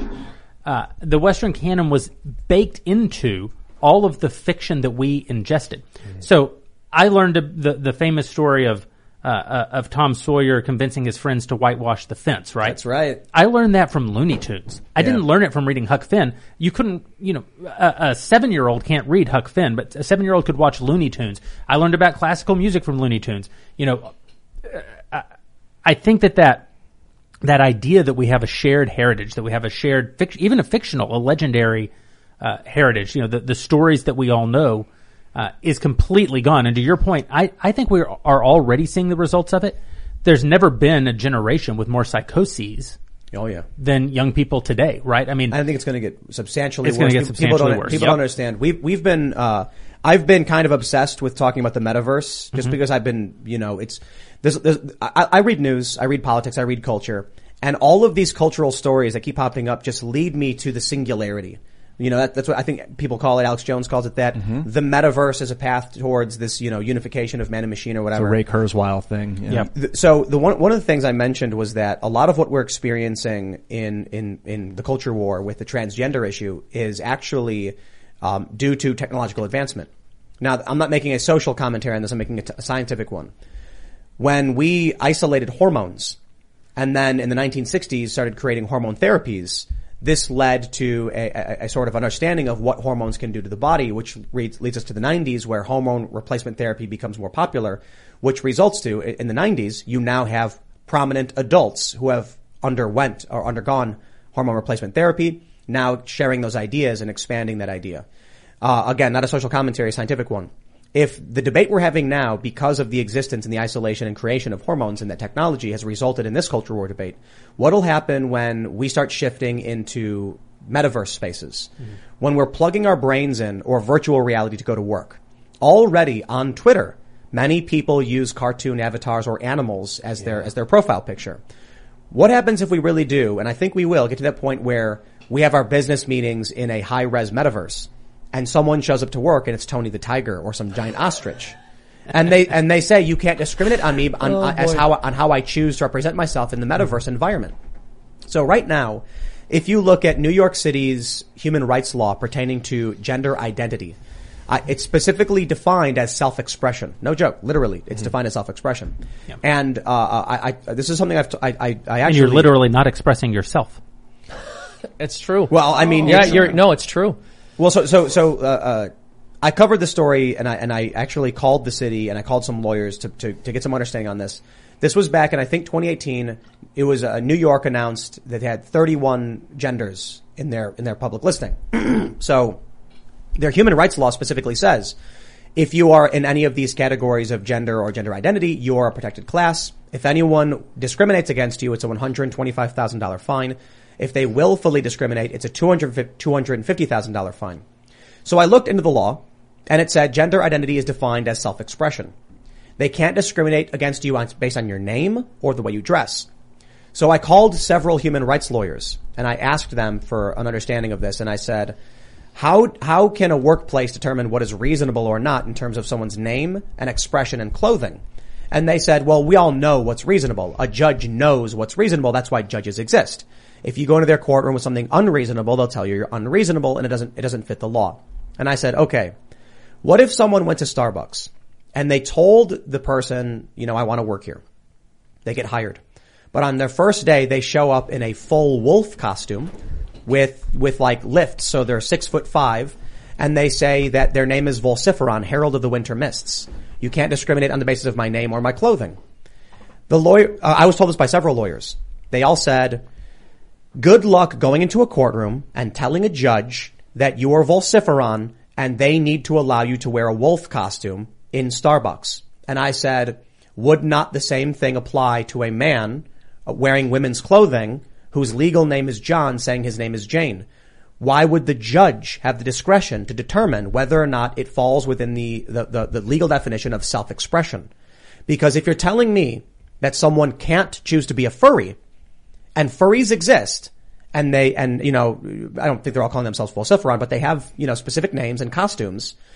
Why would a, a transgender person be afforded rights that another person in a similar fashion would not be? And they had no answer for me other than we think a judge would find it unreasonable.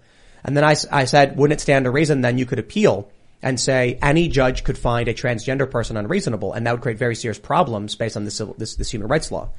That's where I think we're headed. Now, once we get into the metaverse, you're going to see that very same thing happen. You're going to be, you're going to be around people who say, I am a carrot. This is my identity. Identify as carrot. And you won't be able to fire them or, or admonish them. You'll have to just say, um, you know, Robo is a carrot. He works here. You might be able to make it so no one else can see the carrot when they're in the boardroom, but they only see the base avatar or something. I don't, I don't, I don't know about that. Um, That would, that would be like saying if a protected class of any, of any type, gender, race, national origin came to a workplace, you could cover them up so none of the employ, none of the customers could see them. You could say like, you can express yourself however you want, but you can't make me see you. That's up to me whether or not I see you. Tough questions, man, because they're saying in workplaces you have to use pronouns. Mm-hmm. Mm-hmm. Well, and it's interesting because one of the points you made was that somebody said, well, good luck getting in front of a judge and having them take that argument seriously. I don't think you need luck. It's possible you just need a couple of years because our our social structures are shifting so quickly yeah. that even going to court as a transgender person, right, and saying I am a um a woman trapped in a man's body, you're discriminating against me if you don't acknowledge that. I mean, twenty, thirty years ago, a judge would have said that's absolutely absurd, absolutely. But today they wouldn't. Right. But this is actually why things are moving so quickly that even we can't carry on a, a real conversation about real, about what's actually occurring. Mm. When, when any of us sit at a table and we talk about the trans issue, we still use terms like men and women. We still think fundamentally if a man says that he's a woman, if a man named John walks into Starbucks and says, I'm a woman, and we think that that's what the trans conversation is really about.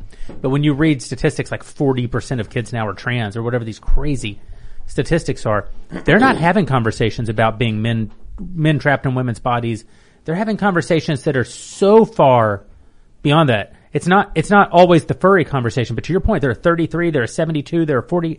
The, this, this the number of genders, it's sort of like when, when conservative parents say, oh, I can put my kid in college. You know, it was liberal when I was there and I came out just fine. And you're like, you have no idea what's actually happening on a college campus right now. This, this is exactly yep. my point that, um, because of the nineties and the technological advancement around H R T, thirty years later, we're having a conversation around transgender issues. Mm-hmm. But kids today, they're talking about, you know, otherkin. Are you familiar That's with right, otherkin? Yes. People who think they're mythical beasts or mythical animals. And when it comes to the metaverse, this won't be a question. It they will be, will be. They will be. And give it fifty years. If we're neural linked into alternate realities and digital realities, a lot of the work, the work we're doing right now could be held in a metaverse space with high quality microphones mm-hmm. and ultra high, you know, ultra, you know, ten K, twelve K video.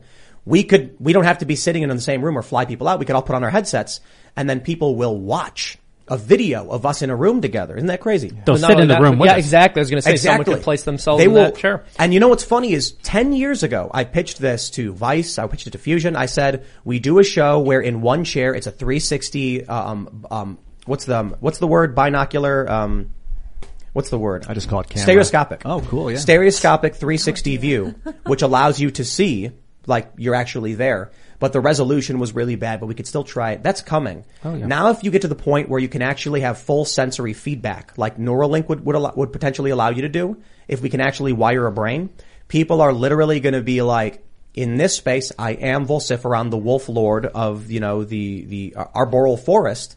And you'll be watching a show of a giant wolf creature and it will look like reality. And the wolf will be like, I take issue with the president's anti-wolf policies. And people are going to be like, wow, it must be crazy being a wolf. Yeah. And then and, that person and, will become a C E O. Yeah, and the boomers will still be presidents in real life. They'll, they'll still run the whole thing. Uh, I, I think what you're saying is right, but I do want to challenge us a little bit. It is the nature of, uh, it is the nature of contrarians to, and the nature of conservatives. Uh, not that I want to label you all as that, contrarians though, to look at the future and only see the worst things that can happen. And the worst things that can happen will happen. Well, hold on. I'm now. not suggesting that those things won't occur. You're right; they will occur. See, well, so this is a point I was making with a, with a few other people. Me describing the potential future through the metaverse is not a moral statement, good or bad, about it. Mm-hmm. It's just something I see as a potential. Well, but you uh, do see it as something bad. Yeah, and I, and I think that the potential that you're outlining, some version of it will come to pass. It's an, it's not that. It's not that when we look ahead and say, oh, you know, we're going to have to be in business meetings with, with Vociferon, that we're wrong. We probably, that is one of the things that will occur. Uh, everything that people put their hands to because, because people are fallen, because people are broken. The things that we create reflect our brokenness. Uh, but they don't exclusively reflect our brokenness. And I think that what we have to do, people in this room, people who, who think in the directions that people in this room think, we have to, we have to be active parts of the construction of the future so that it doesn't just represent our brokenness. It can also represent a lot of the good things, a lot of the values that we share, a lot of the things that we would like to see uh, uh expanded. Here's what I want you to consider too, something that um most people probably don't realize. If the metaverse reality comes to pass where you can choose your identity, mm-hmm. you, Jeremy, will be sitting at a Daily Wire meeting. You'll have hired a young man named, you know, Ricky Smith. But when he shows up on the first, first day in the metaverse, he looks identical to you, and he says, my name is Jeremy. This is my identity. And if you were tallied against me because of my identity, that's discrimination mm-hmm. on the basis of who I am and my name. And it's some, they want to be you. People don't want to be themselves.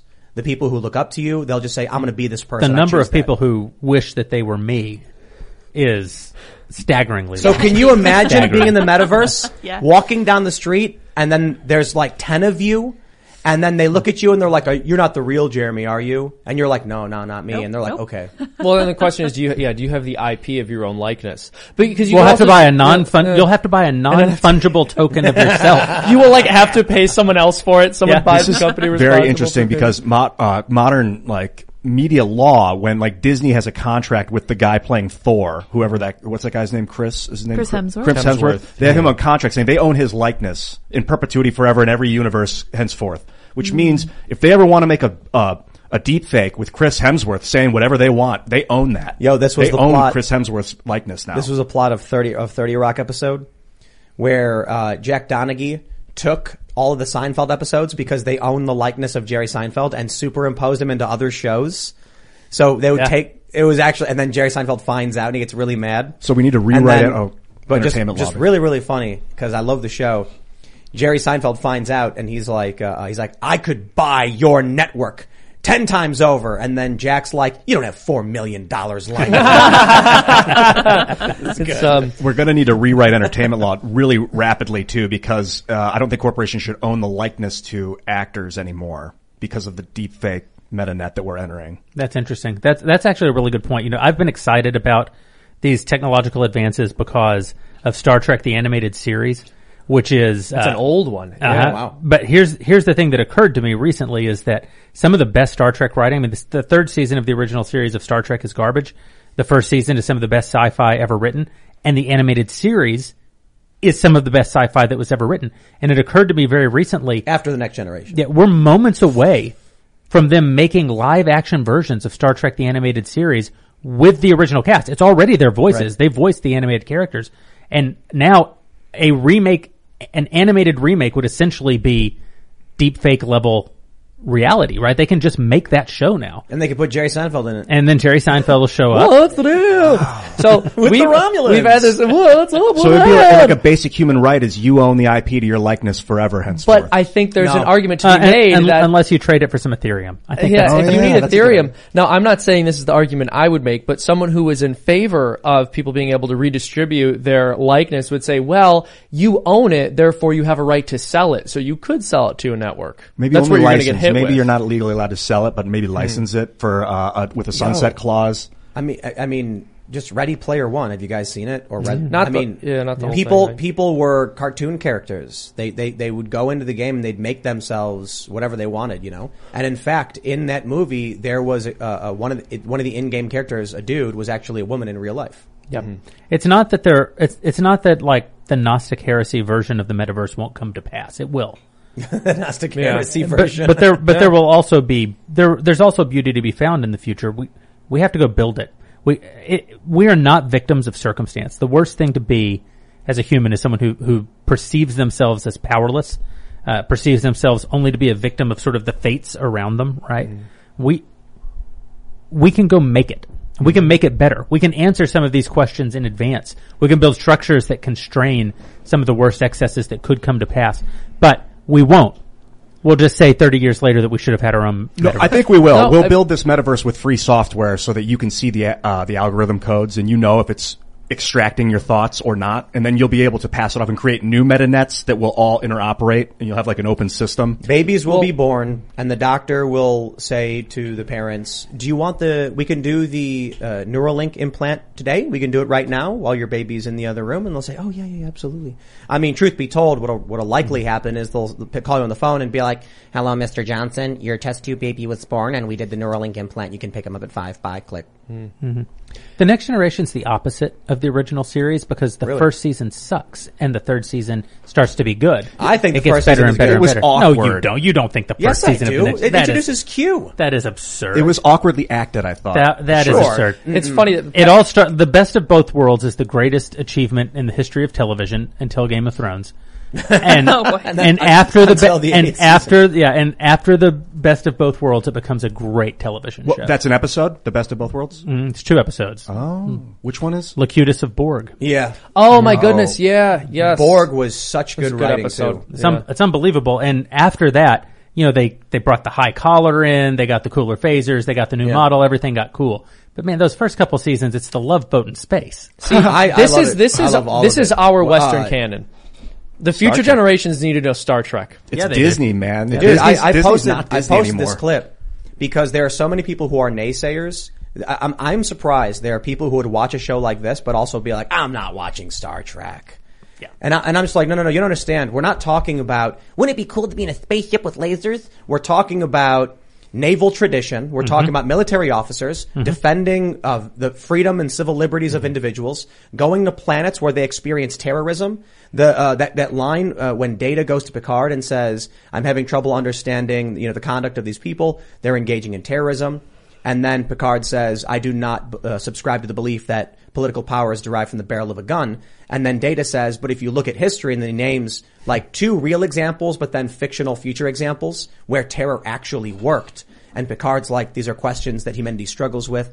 Like, that's why yeah. the show is good. Yeah. The philosophical well, and moral explorations. And I, I was being somewhat facetious, but there is a component to the fact that Star Trek did often include the great work. So they, they reference Shakespeare. You have that's episodes right. about, you know, Greek mythology. They really included things that today most people are completely unaware of, which is sad. But you could actually, like, learn about them from Star Trek and then start to do a deep dive because kids aren't learning it in school. That's right. Oh, yeah, yeah. I do have a special soft spot for like laser beams, though, when they like roughhouse with an alien you know dude what? in a costume. Of course. I do too. One of my least favorite things about all the new iterations of Star Trek, starting with the J J Abrams and all the way through Picard right now, is that they've basically gotten rid of phasers and everything's just a Star Wars style blaster now. Phasers yeah. to stun, man. The, they the, call they them were, phasers, but they don't have beams. They're like little bolts. But they were they were little clickers.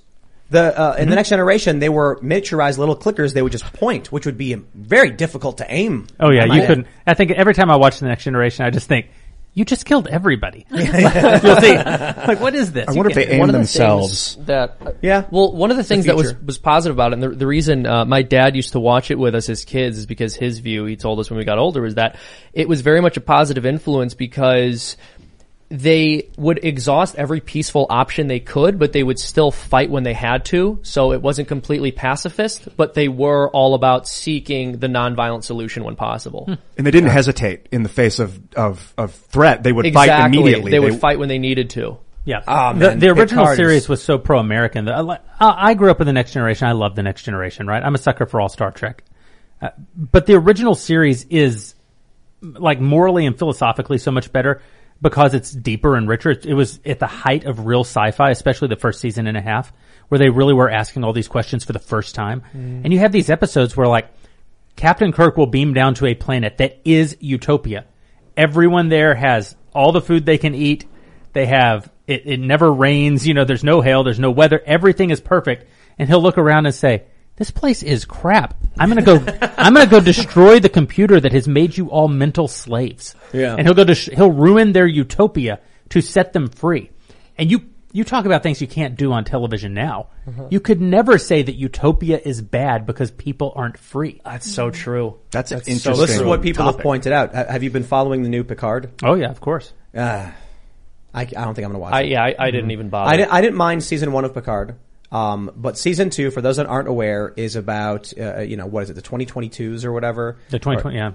twenty, twenty twenty-two, twenties or whatever? twenty twenty-four. twenty, well, uh, so the Star Trek crew, Picard, which are in the future, have to transport themselves back in time to twenty twenty-four because something happened that turned Earth into a human supremacist planet. Huh. Right. And I'm just like, okay. yo, this is...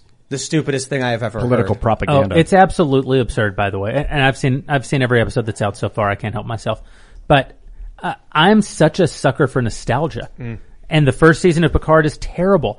But when you get to the end and we get the actual Data Picard death scene that we were robbed of in the films, you go, yeah, I'll follow you guys through the gates of hell. Give me, tell me how all humans are fascists. I'm in. I want to, I want to you know, watch. Yeah, they never talk about Vulcan supremacists. It's interesting. It's, but Vulcans but, don't have institutional powers, so they're not. Mm. The, the first thing is, it's clear that the Picard series is just, you know, member berries. Uh-huh. Mm-hmm. Remember the Borg? Remember Picard? And then, like, they meet everyone and it's like, oh, like, yo, just give me a series that follows Deep Space Nine in, in the c- continuity and mm. we, we can move beyond the Dominion War or whatever for those that are fans. And, uh, but instead what they're doing is, we're going back in time again. Yeah, that's right. And the, the characters they bring back, you know, so, uh, you've watched the first two episodes, I'd imagine, of Picard. First four, yeah. First four already out? Mm-hmm. Man, I've been working too much. Um, but Q does not feel like Q. You know, when, when he's like, this is not a lesson, Picard, it's penance. I'm like, come on. Yeah. Q was the guy who showed up with the mariachi band, smoking a cigar and dancing, not some like torture of some great message or anything. He he's was just chaotic. Is, yeah. You're, you're not, with him. You're yeah, not, he, you're not allowed to have fun.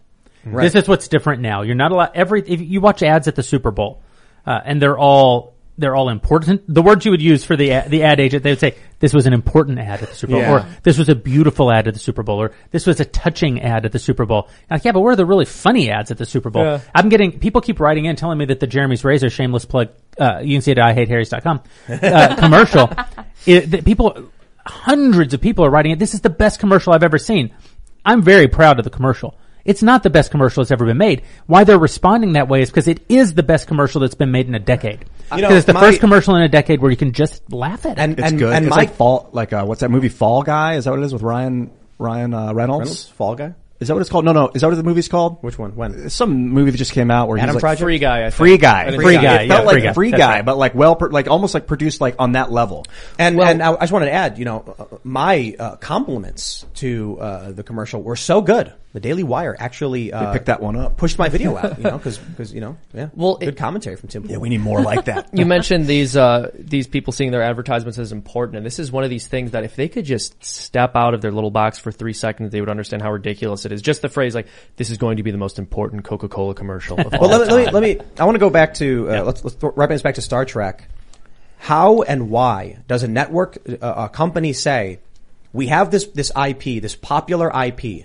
We have decades of storytelling and movies and series.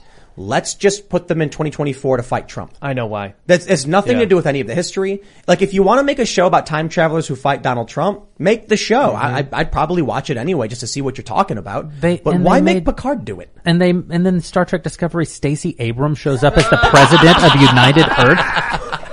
Wow. Oh, she actually got cheated out of that election. That's no, trash. Um, who are they speaking to? Themselves. Like, they're speaking I, to themselves. I, I honestly wonder if they're even doing that. It's really funny. We, we were, oh man, I really wanted to get into this earlier, but it, it blew past us, and now's the perfect time to segue to it. You were discussing the, the Western canon, and part of why it's so important to tell good stories is because it's where people get their morality from. Mm-hmm. Yes, it helps to give people moral precepts and principles, but ultimately people are going to act on the basis of who they admire and the stories that they know. And so part of why they need to change these stories is because though they weren't perfect, some of them actually had decent values. And so what you need to do is retcon, retcon them yeah. and shove your own values into it so that you can this control is, people. This is what people say because uh, I tweeted a video from uh, The Next Generation mm-hmm. where uh The, the, the, uh, an admiral at Starfleet orders Data to give up his child to the, you know, the state, and Picard is like, no, and he risks his career. He says, men of good conscience will defy orders. You, you know, to watch, to have, to, to compel a man to give his child to the state, not while I'm captain. And I was like, man, that was so awesome. And then everyone said, the new Picard series, he would do the opposite. He mm-hmm. would say, for the, be- for the betterment of the family, we must allow, you know, and, and for safety and security. That's what, that's, that's the message we'd get across now from Picard. Like, his values are gone. Yeah. And that's kind of sad to me.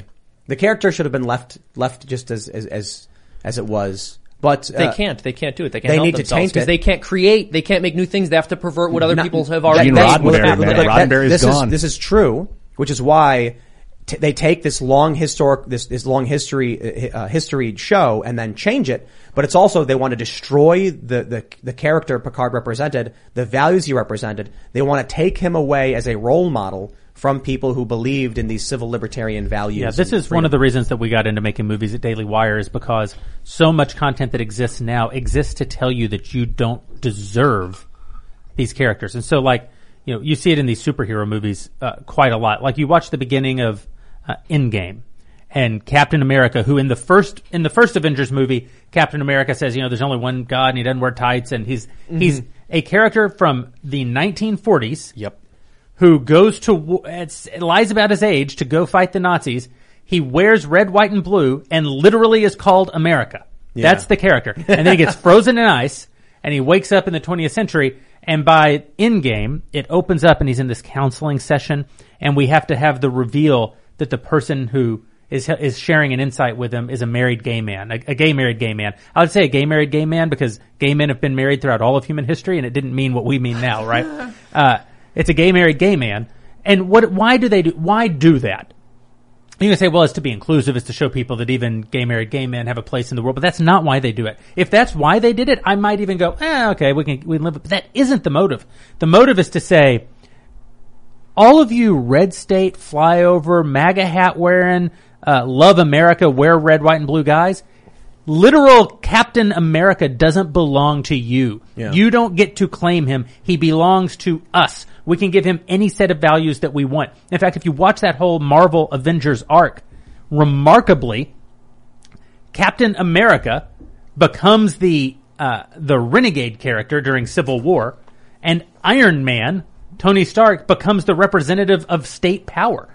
Like, it's a, It's an unbelievable inversion of those characters because they don't know what the characters mean. It's not because they don't know. It's because they well, actually reject well, on, what the characters stand for. Hold on. Are you, you're not familiar with the Captain America Nomad arc? I'm not, no. Captain America, uh, I don't, I don't, I'm not, I haven't read all this stuff. It was before my time, but there was a period where Captain America abandoned the name and called himself Nomad because, mm-hmm. you know, the, the point they were making was if you truly believe in America, you don't always stand by the government for whatever it does. Sure. So, you know, that's a general idea. I actually thought Civil War was fairly well done. I mean, Captain America was the guy saying, I'm not going to sign over my rights to the state.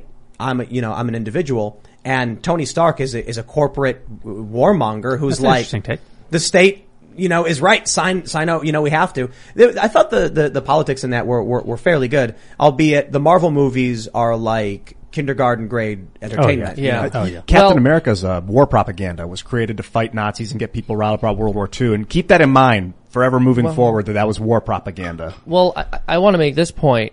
Part of why it's so instructive that is Captain America is because the left has this fetish for project, projecting their values onto the people who fought the Second World War. So they're always claiming that they're the ones fighting Nazi. Uh, you'll see memes floating around of the brave young men storming Normandy, and it says, this is Antifa trying to fight Nazis. Um, I did a cartoon about this a while ago called Fighting Nazis Then versus Now, and what it was based on was this exact premise, because my grandfather fought in the Second World War. He played a very key role in, in, uh, ensuring that the, um, officers at the Flossenburg concentration camp were caught and placed on trial. He really had an, an incredible and harrowing tour. And he would not use your pronouns. I mean, this is not somebody who's going to, uh, or would well, comply with left-wing values. Yeah, exactly. I made a whole cartoon about this point, but it's so funny to me that the left wants to claim that they own these people, even though if, if they were alive today and those who are alive today from that era don't agree with them at all, if they even think about them. Yeah. Yeah, I, I wonder if, um, the speed at which we're communicating, the bifurcation of culture will just, it's leading to some, some say peaceful divorce. Perhaps mm-hmm. because of the internet, it could it could be something we haven't seen in the past, or civil war maybe. But I just don't see how there's any reconciliation with the the modern iteration of the polit- the, the left sphere of influence, because the things they believe are just not aligned with reality. I think it comes to the individual clearing, like having slowing down their thoughts, because if your mind is moving super rapidly with the information, like a car traveling so fast on the road, a minor Uh, variation in the wheel will send that thing flying off course. And the same thing happens to your brain if it's on overload activity all the time. So it's really, I don't think there's a top-down solution. It'll be up to people to control themselves and let this stuff flow past them while still acknowledging it.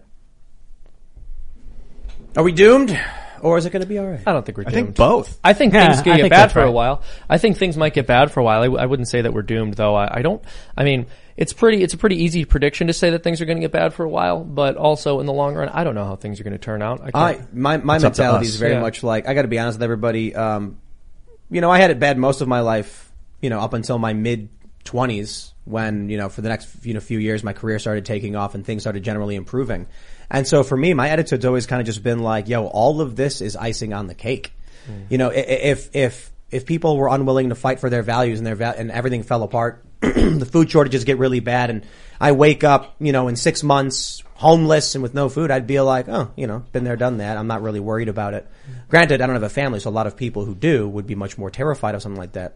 If My tomorrow all the things were gone I'd worked for all my life. Oh yeah. If you had to start again with just your children and your wife? Oh, here we go. Yeah. Ain't my luck a star. No, I just, there's a, uh, I think it was Zuby who said this, that if you took all of the property for, from every single person mm-hmm. and then gave everyone, you know, ten thousand dollars, the people who were rich before would become rich and the people who yes. were poor before would, would become poor. For the most part. This is a hard conversation. Maybe we can go to another after show because it really comes down to eugenics. Like this, this concept of eugenics, where it came from and what it all means. Like the, the fact that people even think of themselves as an elite class and that there's everybody else. And that, or, or, or the plebeians is what the Romans called them. And then there's the central intelligentsia. Like, I don't know. Is that real? Like we just, like you just stated. Well, a lot of things are real. A lot of things that are unseemly are real, but not everything that's real is, is, um, not everything that's true is capital T truth. Like, mm. I think that one of the problems, this kind of comes back to the ideology dogma thing. We, we sometimes take observations that we make, we, or measurements that we make, things that are true. And because you're not allowed to say a lot of things that are true in our culture right now, Um, it's, it's, uh, subversive to even think about them. And the result, the result of that is that whenever you do engage with those ideas, you're engaging in them in the worst places possible with people who are like, probably taking them to the furthest extreme. And it becomes easy for us to, so, you know, like, you become a eugenicist in your mind, like Hitler was in the twenties and thirties or something, which is obviously a grave evil thing. I mean, it's, it's obviously true, uh, Uh, it's an obvious truth that simply because something is generally true, it's not specifically true. That because, uh, for example, Asian Americans have a higher I Q than than white Americans, just to avoid any of the races you're not allowed to talk about. Uh, it's, it's, there's nothing racist about talking ill of Asians, right? So Asians statistically higher I Q than white people. But that that the smartest person in the world could be a white person, uh, and it would still be true that well, statistically, you know, that statistically Asians have a higher I Q. So you end up in this situation where the, the truth about the general truth can sometimes blind us to the specific truth. Uh, and that's where, I think that's where a lot of tribalism, a lot of isms come from that, that aren't good. You get into the nuance of what is, what does it mean to be Asian? Are you referring specifically to like Southeast Asian? Are you referring to the Philippines? Are you referring to India? Of course. And then th- those things all play a role. I think the problem with stereotypes is that people hear the word Asian and they exclude Indians. But particularly in Europe, you say the word Asian and they include Indians. Mm-hmm. So we're not even, you know, we're not even necessarily hitting at the same points. Yeah, I agree. I, I'm only making the point that w- when we talk about these difficult issues like eugenics, uh, are some people, are some people born with advantages? Of course they are. People are born with high I Qs and people are born with low I Qs. More people are born with low I Qs than people are born with high I Qs. One of the challenges in, in ordering society is not letting, is not judging people based on those generalities. But that doesn't mean that there aren't specific realities that people that people are different. There are people born with advantages. You can leave I Q out of it. I Q is the hardest thing to talk about because everyone is the smartest person they know. It's just your your own your ability to perceive someone smarter than you is capped by your own intelligence. Love it. But it's very easy for me to acknowledge that, like, LeBron James is better than basketball than I am. And you could say, if I practiced really hard, I could be better than... No, I couldn't. If I practiced really hard, I could be better than me. But no amount of practice will make me better than LeBron. If LeBron didn't practice, and I did practice, he would still be better than me. Now, if we played a game of... Uh, Le- LeBron and I p- play a game of pig. And instead of playing pig, we just play puh. And LeBron says, whoever wins this game of puh, you know, gets a million dollars. Stati- I might win the million dollars. Every now and then he misses. And every now and then I don't. But if you make it pih, his chances go up exponent- exponentially. If you make it pig, they go up even radically. If you make it horse, I will never win statistically ever. There's no world where I will ever win that. He has those advantages. There's no question about those advantages. Let's go to Super Chats. If you haven't already, smash that like button, subscribe to the channel, share the show with your friends if you really do like it and you want to help us out, and go to timcast dot com, sign up to become a member to support our work, and we're going to have a members-only segment going live on the website around eleven or so p m. You're not going to want to miss it. It'll be fun. But let's read some Super Chats. All right, we got Rilo who says, Applebee's is celebrating inflation because it kills competition and makes people poor. They note that more poor people means more disposable employees that can underpay and overwork. Applebee's hates you. Uh, I'm not familiar with that. Is that something specific that happened? I didn't hear anything about yeah. that. Yeah. Hmm. I don't know. Uh, maybe this guy just got fired by Applebee's. Maybe. What if they just like really don't like Applebee's? Yeah, I don't know yeah. what happened. I'm going to Google this now. All right. Patriot American says, happy birthday to my fellow Irish American brother, Seamus. Oh, thank you. Good work, bro. Thank you. Very kind. We, oh, we, you guys are you know, too nice. Uh, we, we, we, uh, I worked really, really hard to make a cake for he Seamus. Did, did. It was insulting. And it was, it was really it was was. honoring his okay. Irish heritage. Yeah. That's right. I drew yeah. gold coins. You know, that's what the Redskins said. They said they were honoring. Shamrocks on it. And I wrote McBirthday. He did, yeah. McBirthday. That means son of birthday. It's just racist. It's and just... and this is a great... Everyone here is Irish. This is a great way of looking back at the problem with stereotyping. That exactly. no, you know, if if I take a shot and he takes a shot, uh, statistically, I could become the alcoholic or he could become the alcoholic. Yes. But if there's three oh. shots...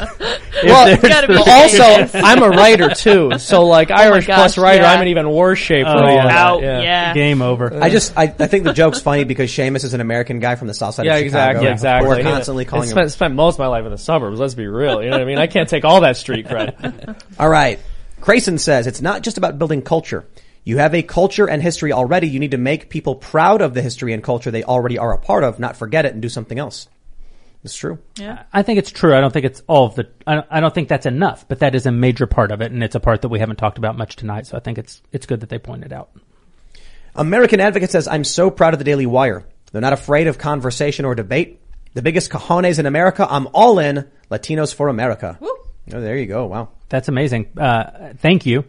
Um, we, we take it as a responsibility, but I'll also say we're just having a good time too. And I think that, uh, that's part of what differentiates the Daily Wire is that we enjoy what we do.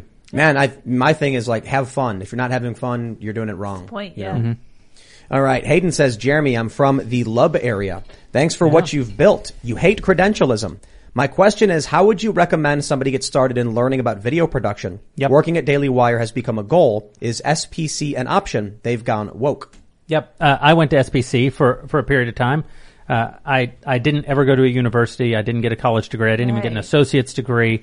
Uh, and I failed at everything that I did in life basically f- until I was thirty-five. I'd never made more than twenty-five thousand dollars in a year in personal income. I, I had businesses that made more money than that. I just paid it to other people mm. and, and didn't understand how to pay myself. And as a result, I had disconnected, uh, my own, um, my own personal success from the success of these entities. And I'd created sort of a false and, and crippling moral paradigm for myself. Uh, and obviously now I'm spectacularly wealthy and people bow to me and call me God King. And, uh, so, so my, my first thing as a guy from, uh, from the Lubbock area, as a guy who went to S P C, uh, I just want to encourage you that, uh, it doesn't matter what advantages you start life with. It doesn't matter what advantages, uh, come your way. You can, you can make of life what you will. You can, you can set your mind to something and you can go accomplish it. That's not true for everyone in every place. It is true if you're born in this country. The proof is all around you. Opportunity is everywhere. You just have to learn, grow, challenge yourself, never be complacent. Don't stand still. Uh, don't be risk averse. If you want security, you can have it, but if you want uh, the kind of success uh, uh, that you're describing, you actually have to go risk for it. Now, as to how does one get the, the small steps, how does one get into video production? How does one get uh, even a job at the Daily Wire? I think that there is there's no substitute in life for doing. Mm. There are those in life who do, and there are those who do not. And this is my famed Jeremy's do, doers and do noters speech. No one has ever been happy to receive it. No one is ever satisfied. They'll say, how do you do thus and such? I give this speech. They always think there's more. There isn't more. Yep. There are those who do, and there are those who do not. When I moved to Hollywood, I thought, I'm a smart guy. If I just met Steven Spielberg and he could tell me how to make a movie, I could take that and go make a movie. And then it was only after years of struggling in Hollywood that I came to realize that Steven Spielberg, if he, if I did get that meeting, what would he tell me? He would say, oh, you, you want to know how to make a movie? No problem. Find a book written by a famous author that you really like that sold a lot of copies. Give him a million dollars for a two-year option on that book. Then go take meetings with ten of the best writers in the world. Pay one of them a million dollars to write a draft. Yeah. You won't like the draft, so you'll pay the second guy on the list half a million dollars to rewrite the draft. When you have a draft that you like, call your buddy Tom Cruise and say, would you like to play the lead in this? He'll say, yeah, and I'll be over for burgers this weekend. Now you've got him. Go to your business partners at your own studio that you own. Have them architect the foreign sales deal uh, piece of this, and then go to the major studio with whom you have uh, a direct distribution deal and, tri- and trigger it, and they'll release it. Now now you can make your movie. What good would that information do me if I had it? The real question you're, the real question you want to ask is, Steven Spielberg, how should how could I make a movie? And the answer to that would be, oh, I have no idea. It's com- Steven Spielberg knows less about how you could be successful than anyone. What you should do instead is realize that how did Steven Spielberg himself did it? Well, he just did it. Yeah. He well, just what, he was what, a he was a those who do, not a those who do not. This is what I tell people, because one of the most frustrating things I hear all the time is either, Tim, you're able to do things because you have money, mm-hmm. and I'm like, it's the inverse, it's the other way around. It's because I did things I have money. Mm-hmm. And people saying, if only I had money, I could do thing. And I'm like, that's just not true. Yeah. I, I've seen it. I worked for Fusion. They put hundreds of millions of dollars into nothing, flushed down the toilet. Yeah. Money doesn't make things happen. People do. That's right. So whenever people are like, how do I do something? How do I do? I'm like, you just do it. You have, you have like, like, how do I film these videos? I don't have a computer. I don't have cameras. I don't have all this stuff. Like, you have a phone? You do. Most right. people do. If you don't, truth be told, maybe you don't. But phones, you can get an Android phone for, for no joke, like twenty to thirty bucks. Not a good one. You can get a webcam for twenty to thirty bucks. You can go stand in a street corner in any major city and hold up a sign saying, once I get twenty bucks, I'm going to buy a webcam to start a show. That's all I need. And in ten minutes, I guarantee you someone will walk over and hand you twenty bucks. That is American privilege, because That's right. we do that. Not, I'm not saying it's the best thing to do, but how about this? You go work for a fast food restaurant. You work until you make, save up a couple, couple hundred bucks to buy a computer and a camera, and then you can start making videos. And then you just have to earn it. You know, the idea that people are going to watch your content, it's got to be earned. You know, I was just talking about this band I knew a long time ago. Me and, uh, we were driving in a car, we were listening to this old music. And, you know, someone said, what happened to them? I'm like, they broke up because the lead singer was like, if my music was so good, how come I'm not famous? And mm-hmm. then I was like, bro, you can't just write a song and then think you're going to be famous. Like, you've got to work for ten years. You've got to keep playing. You've got to do, you got to put in so much work and effort. I got started doing all of this stuff technically well before I was twenty-five, because I was working at nonprofits. I was involved in politics. I was reading the news all day, every day since I was fifteen. Yep. So when Occupy Wall Street started and I went to cover it, I already knew a lot about what had been going on. This allowed me to, you know, it's it's all one thing after another. But let's uh, let's let's read some more Super Chats. Yeah, I, I love that story. And this, to me, nothing we've talked about tonight is more important than this. I, we, we've hit on it in several different ways, but this idea that you're just a victim of your circumstances is the is the most crippling, the victim mentality is the most crippling ideology that has ever been unleashed on an individual. You, again, not everywhere. There are people born in true hardship around the world. In this country, you can do so. I love oh, Gary yeah. Vaynerchuk for this reason. I love that on Saturdays he goes out and buys He's crap so at garage good. sales and then sells it, and shows that you, anyone could have done what he just did. You know the story of the guy who traded the paperclip for a house, right? That's right. And there, but several people have replicated this in various ways. He, a guy took a paperclip and he traded it up and up and on Craigslist and a, or whatever the story was. Paperclip for a pen, pen for a notepad, notepad for a pack of pens. Yeah. Eventually he got to a, a lawnmower, then a bike, then a, then a broken motorcycle. Eventually it was a boat, and then sooner or later he traded it for an old house, got the deed, from a paperclip, because the, the difference between a piece of paper and a million dollar screenplay is what comes out of your brain and goes onto that page. That's it. Let's read some more. All right. David Short says, "Hey, Tim, just bought my first ten chicks. Please ask Jeremy where the razors are made." That's a non sequitur. Uh, yeah, it is. Oh, well. Uh, our razors are made in China. We source them through Finland. There are no razors made in America. Interesting. What? Wow. Razors are not made in America. We, we, listen, sure one of the reasons it took us a year to get our razor out, uh, is because we were trying to source razors. Uh, it's a very challenging thing. A razor is a thing that cuts people. Yes. So a lot of people don't want to make them. There are, there are, um, uh, straight razors made in America. There aren't cartridge razor, razors made in America. Uh, we haven't talked about this much publicly. A lot of people will write into me all the time and say, because I'm conservative, and they'll be like, "Oh, you make your leftist tears tumblers in China. I'm canceling." And I always think, you wrote that on a computer or a phone that was made in yeah. China. I don't understand. It's not, I didn't decide to export all of America's manufacturing jobs overseas. That happened when I was a child. This is the world that I live in.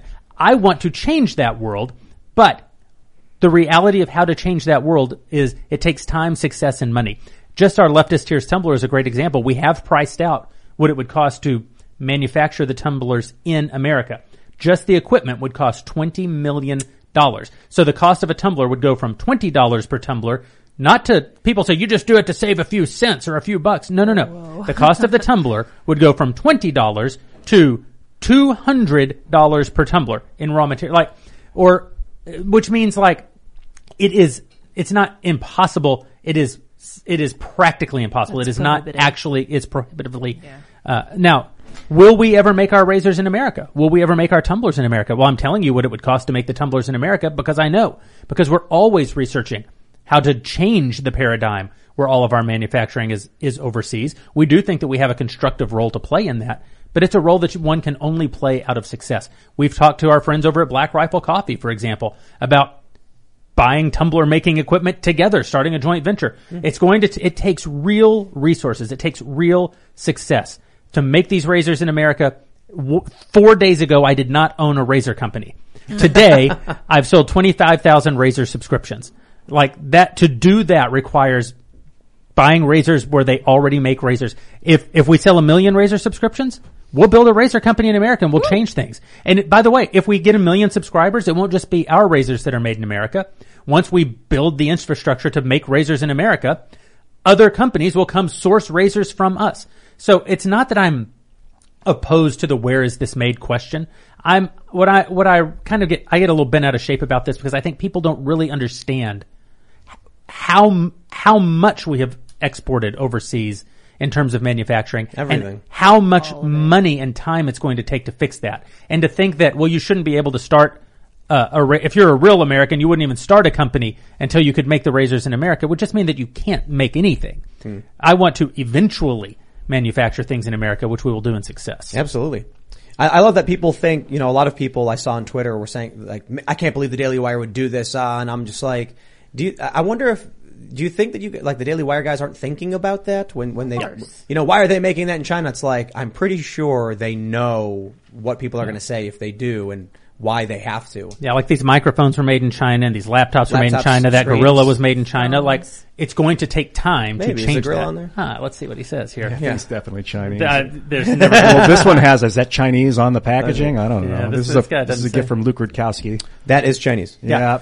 Oh, Luke, man. It's Luke, definitely part Luke of the Luke Rutkowski earth. sent sent a birthday present made in China. How I'm not I'm against it. Is this mug made in China? No, we try. We, we, we, uh, yeah, we should change it. Yeah, this yeah. mug was made in China. Generational work to change it. You want to know the craziest thing? Tell me. How they make skateboards. Mm. Wood from Canada yep. gets shipped to the U S, then shipped to China, turned into a skateboard, and shipped back to the U S. Yeah. That sounds like the stupidest thing I've ever heard. A lot but of people are taking a Chinese cut on labor that. Is so cheap that it's cheaper to ship all mm-hmm. of that wood all over the place than just make it here in the U S. It's also the E P A. Fa- very famously, oh, for sure. Steve yep. Jobs said, only a year or two before he died, he said, if we had not been able to make the iPhone, if if I had been required to make the iPhone in America, just the process of innovating around the glass for the for the screen on the iPhone. He said, I don't remember what iPhone we were on when Steve Jobs died, iPhone six or iPhone six S or something. He said, we would not be at iPhone one yet. yeah. if I had to make it in America. And that's because of environmental laws. And you could say environmental laws that Steve Jobs supported. I'm not, I'm not, hey, ge- I'm giving you a Steve Jobs hagiography. I'm just telling you, if a guy worth billions and billions and billions of dollars couldn't manufacture in America, have a little grace for those of us who are trying to start things from the ground up. Mike Allen says, if you joined late and are listening at one point five times speed to catch up, Jeremy sounds like Ben Shapiro. Oh, oh, that's the nicest thing anyone's ever said about me. All right. Josh, oh my gosh, says, how the frick can I get an acting job with the Daily Wire? I need a job I can enjoy. I'm an entertainer and I cannot stand hmm. Hollywood. Please let Jeremy know. I will send my resume to him. Yeah. Uh, look, we need talent. Um, one of the challenges in our in our work is because we're very front facing, because we're very public. Uh, a lot of people, you know, ask us for jobs, and obviously you can't hire everyone who asks you for a job, but we are looking for real talent. We're looking for real talent in our entertainment business. We're looking for real ta- talent in the manufacturing and distribution uh, of consumer goods business, which suddenly we have. Uh, we're looking for real executive and leadership and management talent at the Daily Wire. Scaling a business is incredibly hard. Everything about Uh, being successful is hard. There's a great line in an episode of Breaking Bad when uh, the villain is making soup and he says to Walter White, uh, you must learn to be rich. To be poor, anyone can manage. And it's true. Fa- everyone knows how to fail. Mm-hmm. You have to learn how to succeed, and you have to keep learning how to succeed. Success can lead you to destruction just as quickly as failure can. Uh, and so at every turn as we grow this business, we need talent. So please, you know, reach at career, careers at Daily Wire. Send, send us your resume. Send us your, uh, send us your, um, whether you're in entertainment or in business or, or whatever. We need good talent. When it comes you're to acting, real, I, real, I feel uh, like the, the industry's changed and that the yep. resume headshot thing's done now. And that I, what I want to see is that, and I, I want to see the real. Yeah. I, I want to see I video agree. of them. Yeah. Go do something. Your, your, uh, your, your, your story is that, uh, you, you failed up until, you know, you were thirty-five. Is that what it was? Mm-hmm. Or what, like you weren't making a lot of money and then all of a sudden you started yep. being successful? The, the, started the Daily Wire. Uh, actually it was the, the first time that I ever made more than twenty-five thousand dollars in a year was, uh, at the precursor company that Ben and I had called Truth Revolt. Uh, and I got a nice salary. And at that time, PragerU started paying me uh, a nice salary as well. Oh. So I, I was, or not a salary, but a nice consulting fee. Um, and so I was suddenly making, you know, six figures for the first time in my life as a thirty-five-year-old man. Uh, and it really is amazing how just that change of mind that Ben uh, and, and my friend Frank helped me achieve unlocked all of the actual power of economic incentive. And, well, and between and between thirty-five and forty-three, I mean, I, I flew here on a private plane to do your show today. Wow. So uh, you're the one percent. Mm-hmm. And um mm-hmm. Were you shocked when you realized the laws limiting how you could spend money once you got large sums of money? Oh, yeah. yeah. This, this, I bring this up because I can't tell you how many conversations I've had with people when they say things like, hey, why don't you just do this or that with your company? I'm like, that's illegal. And they're like, what? Right. And I'm like, you can't just do that with money. That's right. There, there's limitations. There's financial limitations. There's laws. There's tax restrictions. There's tax holding requirements, all this crazy stuff. You can't just, you can't just, you can't even just give someone money. No, you can't give people money. Everybody's like, if you gave me a million, if I gave you a million, I can't give you a million dollars, even if I had a million dollars to give you. The other thing people don't, uh, that they don't understand is that when you are in a rapid ascent, the way that people of means are taxed is different. I don't pay taxes on April fifteenth. I pay mm-hmm. taxes every quarter. Right. And mm-hmm. those taxes are based on projections of earnings that the I R S has rules about. And so there have been times over these last seven years where I was making an incredible amount of money on paper, but I was giving so much money to the government that I didn't know how I was going to pay my mortgage. Yeah. Like it, it's unbelievable how they take that money from you. And if you make a lot of money in one year or one quarter, and then all of a sudden COVID hits and, and yep. revenues drop dramatically. Yep. They're like, we still expect your projections. You've got to pay. X You've got to pay as dollars. a percentage of last year's success. Well, the yep. government's job is to control the economy, and giving it to the Federal Reserve is, is blatant disrespect for uh, if you want rep- if you want to represent me and you want my tax money, you better represent me and not uh, outsource the representation to a private company. Let's, let's, uh, get, sorry, but we gotta, get, I want to try and get more super chats in. Uh, C D Stein says, ask Jeremy if he, if they would consider also starting a book publishing company that includes comics since the rise of insane wokeness in the big two, two of comics. Yeah. Well, we have started a book publishing company, right. uh, D W Publishing. Our first book, um, uh, is with Sergeant Mattingly and is out now. Uh, we have uh, a couple of other really good books that are going to come out. Our, our first release was actually What is a Walrus by Matt Walsh, which was a children's board book, but our first, uh, our, our first, Um, adult publication is Mattingly's book. Um, we we signed a a great book deal with Jonathan Isaac, the N B A player, which we're really yeah. proud about. And and you know that guy uh, that guy stood up when other people were kneeling, and and we're proud to be in business with him. And we have uh, only in the last four weeks we have seen the first boards for uh, a graphic novel that we're working on. So this Ooh, is something that we're cool. pursuing. We're not pursuing it with the same sort of aggressive vigor that we are our entertainment play. It's a place where I would say we're testing.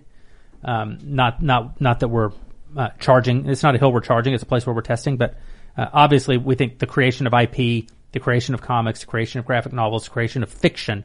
You know, again, one of the things that makes us different from other conservative companies, even in publishing, is that we're not just going to publish a bunch of nonfiction. I have a really great idea for a children's book. It's called The Donkey Who Cried Bear. It's about a family, oh, we, a, a, a, a village of donkeys, and one donkey keeps screaming, "The bears are coming! The bears are controlling our donkey president!" You know. Yeah. But, yeah. but, but then what happens I'm at the end? I'm actually kidding. Tim, what I happens thought, at the end? Tim, I, bears, thought, I thought we the were bears invade. The elephant charges in. Uh, Did you, uh, what's the, what's the model, like the cost model for Daily Wire right now for a, for someone that wants to subscribe to the network? Yeah, I mean, head over to dailywire.com slash subscribe and become a member. The, there's a couple of different tiers. Whoa, whoa, whoa. Use promo code Tim Pool to get twenty-five percent off. Oh, Use promo code Tim Pool to get twenty-five. Is that, is that a real promo code?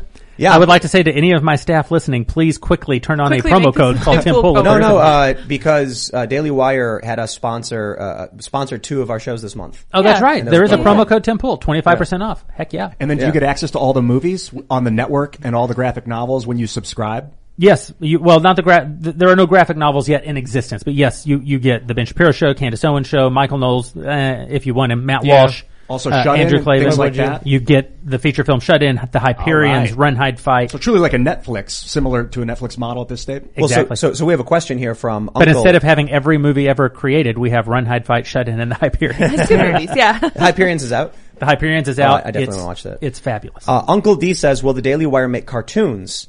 And a streaming service, so we won't need Disney, Hulu, or Netflix. Well, we know you're doing a streaming service, but are you doing cartoons? Well, it was in, uh, it was reported today that Ben Shapiro said the Daily Wire is going to move into kids' content. Um, I, I had to call Ben and say, Ben, don't say things what? like that. Yeah. We're not ready yet. We're not ready yet. Uh, but it is, it is true that we're in development on kids' content, and it's definitely our hope, uh, that in twenty twenty-three we can bring some great kids' content to the market. Spidge B says, you need to jam with Jeremy. He's quite an accomplished musician. Yes. Ah, well, I'm not, I, I am quite accomplished. What I'm not is very good. Oh. uh, I say I'm accomplished because Smokey Mike and the God King played to a sold out house at the Mother Church of Country Music, the right, Ryman yeah. Auditorium. Wow. Uh, stuff. I, uh, but, but you should never mistake that for talent, which I have, I have very fleeting levels. Michael of Knowles, he's, he's really good. Michael's a great guitar player. Yeah. He, he sings I too. cannot believe I'm hearing compliments of Michael Knowles Michael right now. No, right? It's unbelievable. Disturbing. O- only in the context of Smokey Mike and the God King yeah. will I say anything nice. Only his alter ego group. gets a compliment. Yeah. Yeah, exactly. Well, it's his group. He's got to compliment yeah, no, himself. It's true. You know it's I mean, true. Right? Tough break. All right. Andrew Lant says, God King, I've been a D W All Access member for as long as possible. Mm. Get with Seamus and give us our Freedom Tunes animated series already. Uh, I, when I sat down, uh, Seamus said, you know, what, what would you like to talk about at our meeting in, in two weeks? And I said, I didn't, I didn't know honest to God, didn't know we had a meeting in two weeks. But, that was actually really, really uh, funny. But that is apparently a thing that's happening, and I couldn't, I'm stoked about it. Uh, I love Freedom Tunes. Thank you. Uh, Ben Shapiro shooting lasers out of his eyes was a turning point. Honestly, gang, okay, it's something I actually do every now and again, so the fact that he put it in a cartoon is really revolutionary. People need to know. Ben Shapiro reacting, uh, shame, Freedom Tunes Ben Shapiro reacting to real Ben Shapiro reacting to Freedom Tunes was good. Yeah, uh, so Ben Shapiro reacting reacted to my cartoon of him, and then I did a cartoon of cartoon Ben Shapiro reacting to real Ben Shapiro reacting to the cartoon. Or Ben Shapiro's Family Thanksgiving, was it? Honestly, that was one yeah. of the best. Yeah, no, Family Thanksgiving. Thank you. I love that one. He tweeted it. It's funny because right after I made it, I, I uh, put it on Twitter, and then he retweeted it and said, "This is a documentary." Oh, that's great. yeah. Did he really? Yeah, yeah. He said, "This is oh, a documentary." Wow. He, or he, I, I tweeted the link at him, and he posted the link and said, "This is a documentary, folks." That's awesome. I, yeah. I have been to a family dinner or two at, at Ben's home with his entire family. It is not unlike. I knew it. Perfect. All right. Chris Stark says, Tim and crew, you should read Milton Friedman, Unraveled by Murray Rothbard. Oh, yes, Rothbard. It helps to explain his role as to why we are in the current economic situation, uh, and and some well worth it. Very smart man. Rothbard. Oh, yeah. Mind Fury says, the metaverse. Remember Demolition Man from the mid nineties? Adult That's activity so was good. Banned and lovemaking required a V R headset. Oof. How prescient in retrospect. Mm. Ugh. Prescient Jeez. Has never sounded more seedy than the way you just Yeah, I don't like that. I don't feel I good see. About it. I know. All right, Roberto Lara says, Lex had the same discussion with Mark Zucker- Zuckerberg about how we'll represent ourselves on the metaverse. A recommendable podcast, you get to see the android Mark versus the robot Lex. That is interesting. Mm. Yeah. P H G, uh, P H Gamer says, O M G, at Tim, you need to watch Ghost in the Shell Standalone Complex. It was eerie where it went, but there was an episode where a stalker put on a cybersuit body of her lover and tried to kill him. I have seen Ghost in the Shell Standalone Complex, but it's been, I think, twenty years or, you know, close to that, so I should rewatch it. But amazing series. I love that opening song by Origa as well. Good music. All right, Matt R. says, if you like sharp things and a business that doesn't hate anyone, try my brother's mall shop, anime armory dot square dot site. They have huh. they have a sharp Zelda prop for you. Ooh. We have the you saw the Master Sword? I saw the Master Sword. I want to I want to sharpen it. Well, yeah, you've got to sharpen it. But I don't think it's made of a real I don't know material. How you're going to kill Ganon with a dull Master yeah. Sword. Silver arrows. It's magic, I suppose. Yeah. Eric Conzen says, Ian, quote, I'm a huge Star Trek T N G fan. Doesn't know what best of both worlds is, shaking my head. Well, tr- tr- I, I want to, I just want to, in defense of Ian, it's been so long since I've actually done a watch through of T N G. It's been, I think, like seven years that I probably am going to, you know, I watched, I, I mess up names. I went well. through like a, a year phase where I watched every episode night after night or like a five or six month thing, but I didn't catch the names of any of them. Mm. Mm-hmm. Raymond- I'm, I'm old and watched them in real time. Nice. Oh, I, I mean, I watched them when I was a little kid. My dad would put it on. I'd sit on the couch and you saw them all in real time. Mm-hmm. Oh wow. Yeah, I, I very vividly remember I was on a uh, a band trip. I was a saxophone player and I was in, in the high school band, and we were down in Austin, Texas, in an Embassy Suites, and everybody was going to go out and hang out for the night. But it was the night of the of the final series finale of The Next Generation, uh, and so I stayed inside and watched Picard and Q mix it up, and everybody else went out. And yeah, he was a great character, man. Yeah. All right. B N says, I've heard Star Trek creator Gene Roddenberry was a confirmed atheist who hated organized religion. The acronym BORG stands for Bigoted Organized Religious Groups. Any thoughts? Sad. I don't believe, I don't believe the BORG thing. But he wasn't, Roddenberry was an atheist. Yeah, I think yeah, that's right. Yeah. yeah. Um, in the original series, but bigoted they're, is a modern... they're less heavy hand- handed about it. But then in, in Next Gen, Picard says some things which are like more overtly secular. But uh, uh, bigoted wasn't used as frequently in that context back then yeah. as it is today, so I'm not sure that I believe that. You know. All right, what is it? Uh, Mixed Up says, Jeremy asked him to sing a song on the members only segment. Truth be told, I thought I was going to say something about Jeremy singing, because you have a hit song, I think, right? Uh, uh, Together Again. Oh, yeah, yeah. Sing us the song, You're the Beanie Man. Yeah. What? There you go. That's right. All right, we'll grab a couple more here. Actually, uh... Tigray says, when Dallas Sonier was on, is that, is that am, I, am I pronouncing that right? Sonier. Sonier yeah. was on Timcast I R L. He said, Daily Wire needs to break into the sci-fi genre. Jeremy, would you prefer to read a treatment sooner or a screen pe- screenplay later? I have studied up on your stuff and have something I think uh, fits the Daily Wire. Yeah, one of the real challenges is how to take submissions. Yeah. yeah. You know, when you talk mm, about how uh we make a lot of money and there are all these rules about how we can spend it. Uh The rules around copyright and pitches, unsolicited in particular pitches, are so absurd. If you send a screenplay to me, I will not be able to read it legally. Mm. If you mail it to me, I will not be able to open the mail. If you email it to me, I will have to delete it without opening it and show my attorney that I've deleted it. Because uh, the studios for years and years and years have paid settlement money to people who say, Uh, you know, Jurassic Park, uh, that was my, I had the idea that we should make a movie with dinosaurs in it twenty-four years ago, and I pitched it to a guy who at that time worked in the concession stand at an A M C theater or whatever. Uh, and, and that's a very lucrative business. And so I'll just tell you that for me, uh, one of the great stories of my life, this guy, Roderick Taylor, the Falconer, who's had a bunch of uh, songs. He had seven records with David Geffen back in the seventies and eighties, and then he became a great screenwriter. He he wrote on T V, then he had a feature film with Jodie Foster called The Brave One that you may recall. And Rod told me this great story one time where his father was at a retirement community or something down in Florida and called him. Hey, Dad, how's it going? Rod, I, I need to put you on the phone with my friend. Uh, you don't have any friends, Dad. What are you, what are you talking about? He goes, no, no, my, my friend, my friend who works at the front desk of the old folks home. He's like, all right, Dad, put him on the phone. Guy gets on the phone and goes, hey, I've got this great idea for a screenplay. And Rod said, I don't need your idea. I'm a professional writer. It's basically he was he was in Glengarry Glen Ross. Uh, I don't. I'm a professional writer. I have had every idea. Ideas are not what's missing. What's missing is execution. And this is a great lesson. Your screenplay may be terrific. Your idea may be great. It is all execution at every step. And uh, I wish that I could short shortcut for you how to get your screenplay to me, especially if it's well executed. But you just have to keep executing, and we have to find ways around these really prohibitive laws that make it almost impossible. Because if I hear your idea and it's bad, it still puts me in a position where I can't make a good version of that idea or some other idea that's sort of tangentially related to that idea twenty years from now when I don't even remember the bad idea that I've heard. Can they, so this can be fixed. There are ways around it, but it is very challenging. Can they recuse on the mail? I, oh, I, subject, I want no copyright for this. Yes. And in fact, one of the things that we are talking about doing is trying to create some sort of digital submission, because in a digital submission, I can make you check the box before you right. submit. Mm-hmm. Yeah. This is not because I want to steal people's ideas, not in any way. It's because we Dallas Sonier has read five hundred scripts for me in the last year. five hundred scripts. Every idea, in some germ of every idea has been present in one of those scripts.